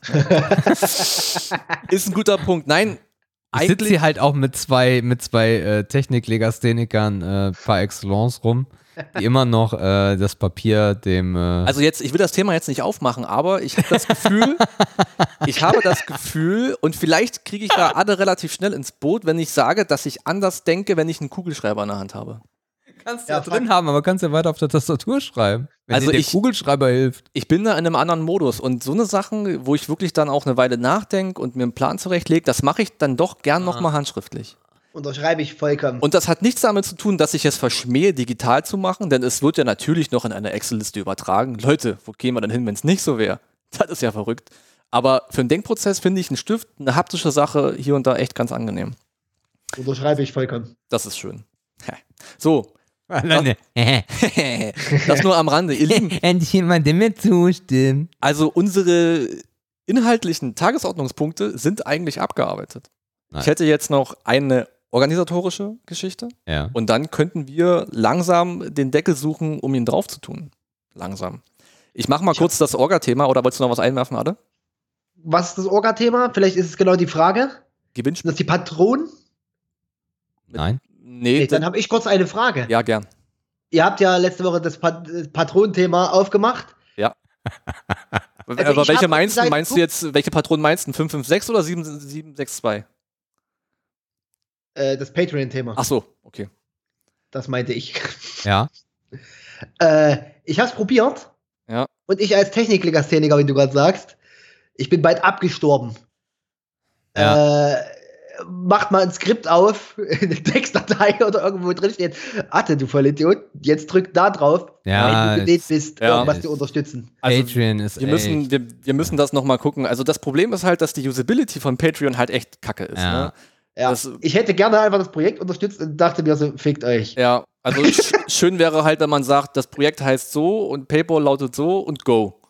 Das ist aber irgendwie nicht möglich, ja, weil aber es noch. abrechnungstechnisch echt scheiße. Es ist Boah. schwierig, ja. Aber ja, vielleicht machen wir da mal irgendwas Ja. für Leute, die. Aber das schaffen wir heute nicht mehr. Es ist halt, Patreon ist halt da so, also ich habe diesen Schmerz selber durchlebt für zwei Podcasts und auch ich bin kein Freund davon. Ähm, aber es hat halt auch bisher noch keiner gemacht. Ja, vielleicht daher- wollten alle und sind genauso wie alle gescheitert. Ja, es kann sein. Ja. Aber natürlich äh, schon mal schön Gebt zu uns wissen, da- dass Ade ein Patron sein wollte. Ja, gebt uns da auf jeden Fall mal Feedback, ihr Lieben, ähm, äh, wie das bei euch aussieht. Vielleicht müssen wir einfach eine simplere Lösung finden. Die Seite ist da, patreon.com slash viel Dampf. Ähm, Ja. Da habt ihr auch alle Informationen äh, und könnt dann auf Become a Patreon drücken oder Patron dann ja eher. Äh, ja, Wenn es ganz hart auf hart kommt, machen wir halt eine Klickanleitung Ja. auf vieldampf.com oder, oder, auf Insta oder so. PayPal, Me-Link oder keine Ahnung was. Wir werden eine Lösung finden. Ja. Ähm, das Thema, was ich jetzt noch auf dem Zettel habe, ist äh, Gewinnspiel. Und zwar haben wir in der letzten Woche die zweite Runde von dem, in Anführungszeichen, großen Antimatter-Gewinnspiel gestartet. Wir haben schon viele Kommentare auf Instagram erhalten. Ähm, aber Leute, das Gewinnspiel läuft ähm, bis zum 21.07.12 Uhr mittags. Das heißt, es läuft insgesamt zwei Wochen. Also nutzt die Chance, jetzt noch teilzunehmen. Wie könnt ihr teilnehmen? Ihr sucht euch auf Instagram den Post vom 7.7., der ungefähr 13, 14 Uhr da ist. Das ist der Post ähm, wo wir die neue Folge angekündigt haben. Wollen, wollen wir das nicht simpler, weil jetzt fängst du schon an, so kompliziert wie Patreon zu machen. Wollen wir nicht einfach auch auf dem elfte Folge Bild noch Kommentare erlauben und dann raffeln wir einfach aus beiden Bildern aus? Zusammenraffeln ist schwierig, weil da müssen wir die alten Kommentare übertragen. Also wir lass uns mal bei dem bleiben, weil das findet ihr super easy, weil so viel haben wir auf Instagram gerade nicht gemacht. Also ihr sucht euch einfach den Post, wo wir die, die Folge 10 ankündigen, der war vom 7.7. und da kommentiert ihr einfach. Schreibt uns gerne ein Feedback rein. Ihr müsst auch gar nichts Großes irgendwie da kommunizieren. Schreibt auch nur, hey, das reicht auch. Und alle, die da unter diesem Post kommentieren, sind im äh, Teilnehmerpool für das Gewinnspiel. Ähm, ausgelost wird es, wie gesagt, äh, in, der nächsten, in der nächsten Woche am Sonntag zum Release von Folge 12. Und dann werden wir bekannt geben, wer da gewonnen hat. Das machen wir dann höchstwahrscheinlich auch über Instagram. Also nehmt fleißig teil, es gibt was Cooles zu gewinnen. Und die Chance muss ja nicht ungenutzt bleiben. Ja. Ansonsten, äh, für die, die so ein bisschen zahlenverliebt sind, äh, der Podcast läuft weiterhin verdammt gut. Uh, pro Monat haben wir immer so 4.000 bis 5.000 Leute, die sich das wirklich anhören. Also keine Klicks, sondern es hören sich Leute an. Und insgesamt sind wir jetzt uh, bei knapp 9.000 uh, gehörten Podcast-Episoden. Ja, also die nächste, die ja. nächste kleine Feierstunde ist, wenn wir wirklich 10.000 Klicks, also 10.000 Hearings. Heißt das eigentlich Hearings? Hat man das schon geklärt? Downloads sind so. Downloads. Ja. Also wenn das 10.000 Mal gehört wurde, das ist so die nächste, das nächste Mini-Ziel und dann müssen wir gucken, was uns die Statistik erlaubt, was wir dann für ein Ziel haben. Was ich halt nicht geglaubt hätte, da haben wir auch äh, selber noch ein bisschen philosophiert drüber, wie unfassbar viele Menschen über Spotify hören. Also eigentlich ja. ist 70 Prozent unseres äh, Download-Volumens kommt über Spotify. Ja, und dann brauchst du halt auch kein YouTube mehr. Nee, das äh, für die, die ein bisschen weinen, das können wir auch nochmal, gut, dass du es ansprichst. Wir haben äh, YouTube aufgehört, das zu machen, weil es unfassbar auch aufwendig ist, das Ganze in ein Video reinzugießen. Und äh, die Klickzahlen sind da auch zurückgegangen, weil man sich es einfach unglaublich ungerne dann über einen äh, Browser anhört. Also von daher, für die, die jetzt noch bei YouTube rüber gerettet wurden, äh, installiert euch eine geile App oder nimmt Spotify, dann geht das auch. Zumal wir auch super glücklich sind über diese Entwicklung, dass sich ähm, auf einschlägigen Portalen dieser Podcast ein bisschen mehr durchsetzt. Ja. Also es ist natürlich super toll, wenn wir viel mehr Klicks auf oder äh, Anhörungen auf Spotify haben, als auf der Homepage über den Browser oder über YouTube oder über was auch immer. Ja. Das heißt, das ist halt da, wo auch ein Podcast hingehört und wo er von jedem auch abgerufen werden kann. Von daher ist es schön, wenn wir auf diesen einschlägigen Portalen auch Traffic bekommen. Ja, sehr cool. Wolltest du noch was reinhauen oder war das das Kapitel nee, nee, Statistik? Nee, nee, lassen wir so kurz wie möglich. Äh, das soll ja keinen nerven. Finde ich gut. Dann können wir eigentlich gucken, ob der Deckel schon neben uns liegt, ne? Weil wir sind jetzt bei 2 Stunden 30. Ja. Ähm, sonst, Darf sonst, ich noch mal kurz, ja, klar. bevor ihr beendet? Ja, verständlich. Ich würde euch gerne noch kurz zwingen. Und zwar ein lustiges Thema, was bei uns immer so ein Kneipenthema ist. Oh Gott. Äh, ich bitte euch, also ich gebe eine Pflicht dazu, und zwar einmal die Antwort maximal eine Minute pro Person von euch. Ja. Stelle gleich die Frage.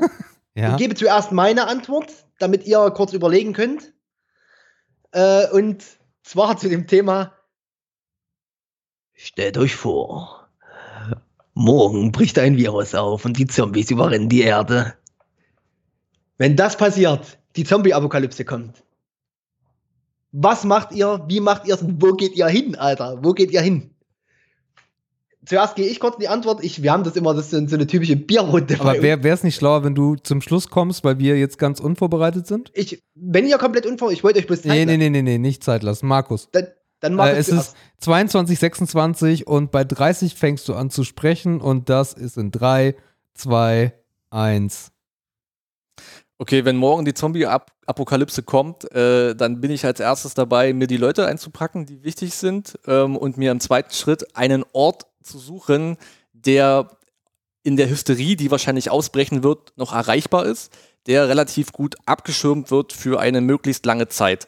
Auf dem Weg probiere ich natürlich Vorräte einzusacken. Das heißt, ich brauche ein großes Transportmittel, also wahrscheinlich das größte Auto, was ich auftreiben kann. Das lade ich voll äh, hier mit Gulasch vom Kaufland in der Dose und Co.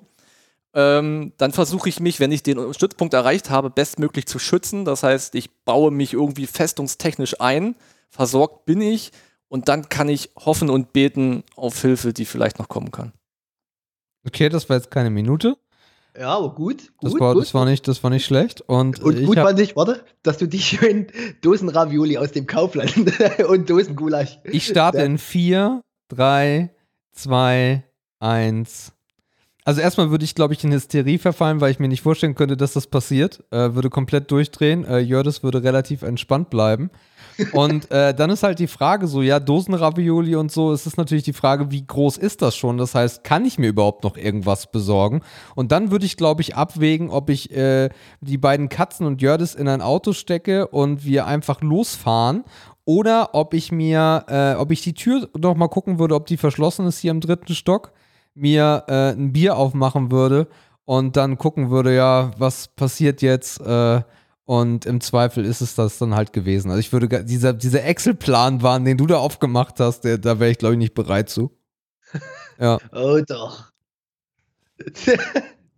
ich wäre da, glaube ich, eher der Markus, nicht der. Warte, ja, du beginnst, ja. du beginnst. Warte mal ab. Ah, oder? Du ja. beginnst in 5, 4, 3, 2, eins. Ach so, ich brauche gar nicht die Minute. Also ich hätte mich, glaube ich, auch verschanzt, Vorräte und ein ganz wichtiger Punkt ist, nimm die Leute mit, die du brauchst, nicht die du liebst. äh, um dich langfristig autark versorgen zu können. Da brauchst du mal jemanden, der vielleicht äh, eine Gasanlage hinstellen kann, damit du Energie gewinnst oder Solarpanel installieren kann. Äh, du brauchst jemanden, der medizinisch was am Kasten hat, wenn mal jemand krank ist.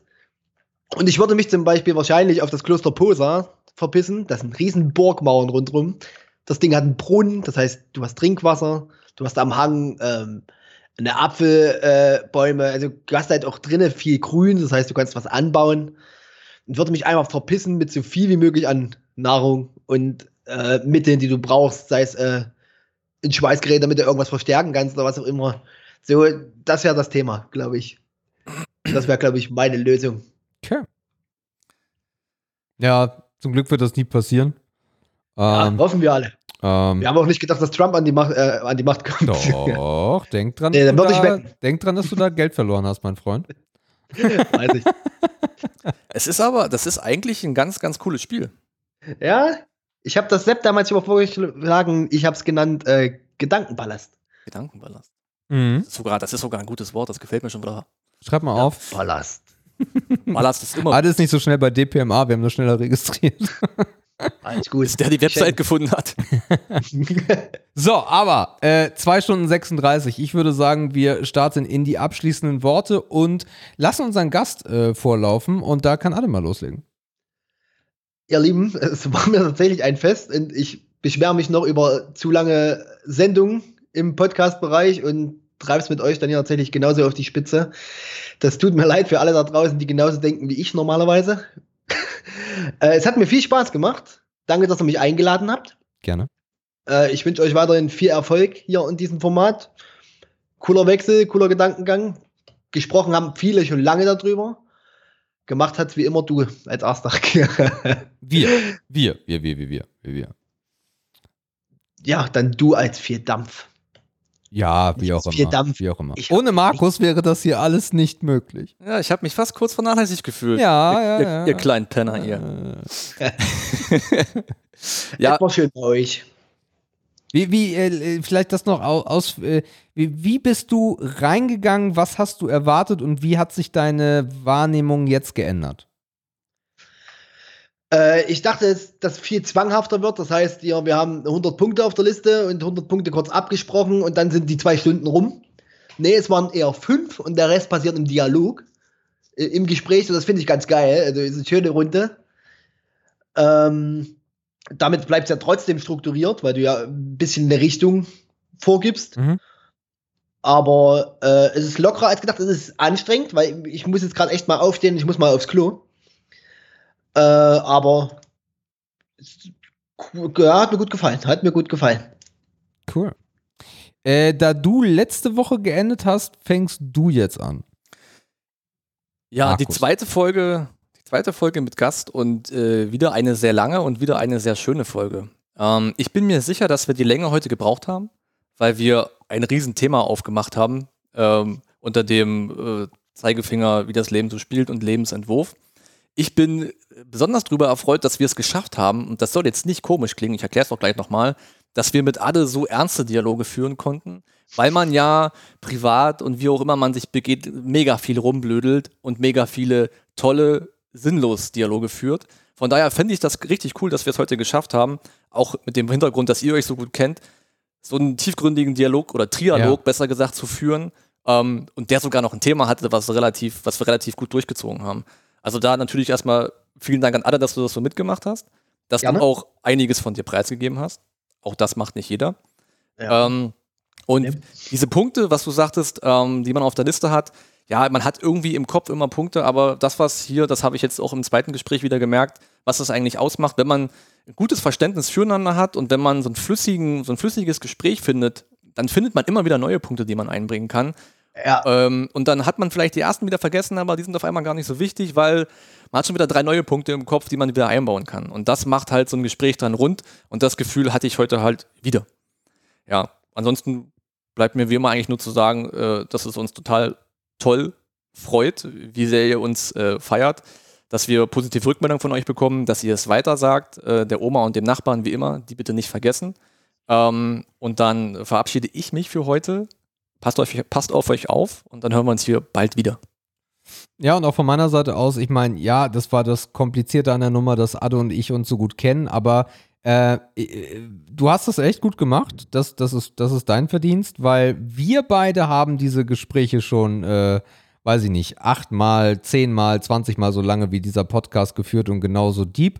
Äh, von daher, aber das rauskitzeln, das warst du, Markus, weil das hätten wir beide nicht gekonnt, weil wir einfach nur uns gesagt hätten, weißt du noch? Ja, weiß ich, alles klar. Dann wäre das der kürzeste äh, Podcast gewesen.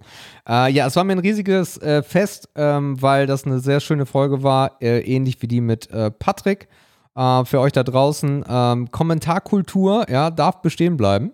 Ähm, also macht einfach mal nicht den Weg zu Patreon und gebt uns da eure 5 Mark, sondern geht einfach auf vieldampf.com, äh, schreibt da einen Kommentar, wie es euch gefällt, gebt uns Feedback, äh, jegliches, was euch zum Lachen bringt, was ihr doof findet, was ihr cool findet. Und wenn ihr in irgendeiner Art und Weise an iTunes rankommt, dann lasst uns da 5 Sterne da und schreibt dann noch einen kleinen Text zu. Das ist das, wovon dieser Podcast wirklich lebt.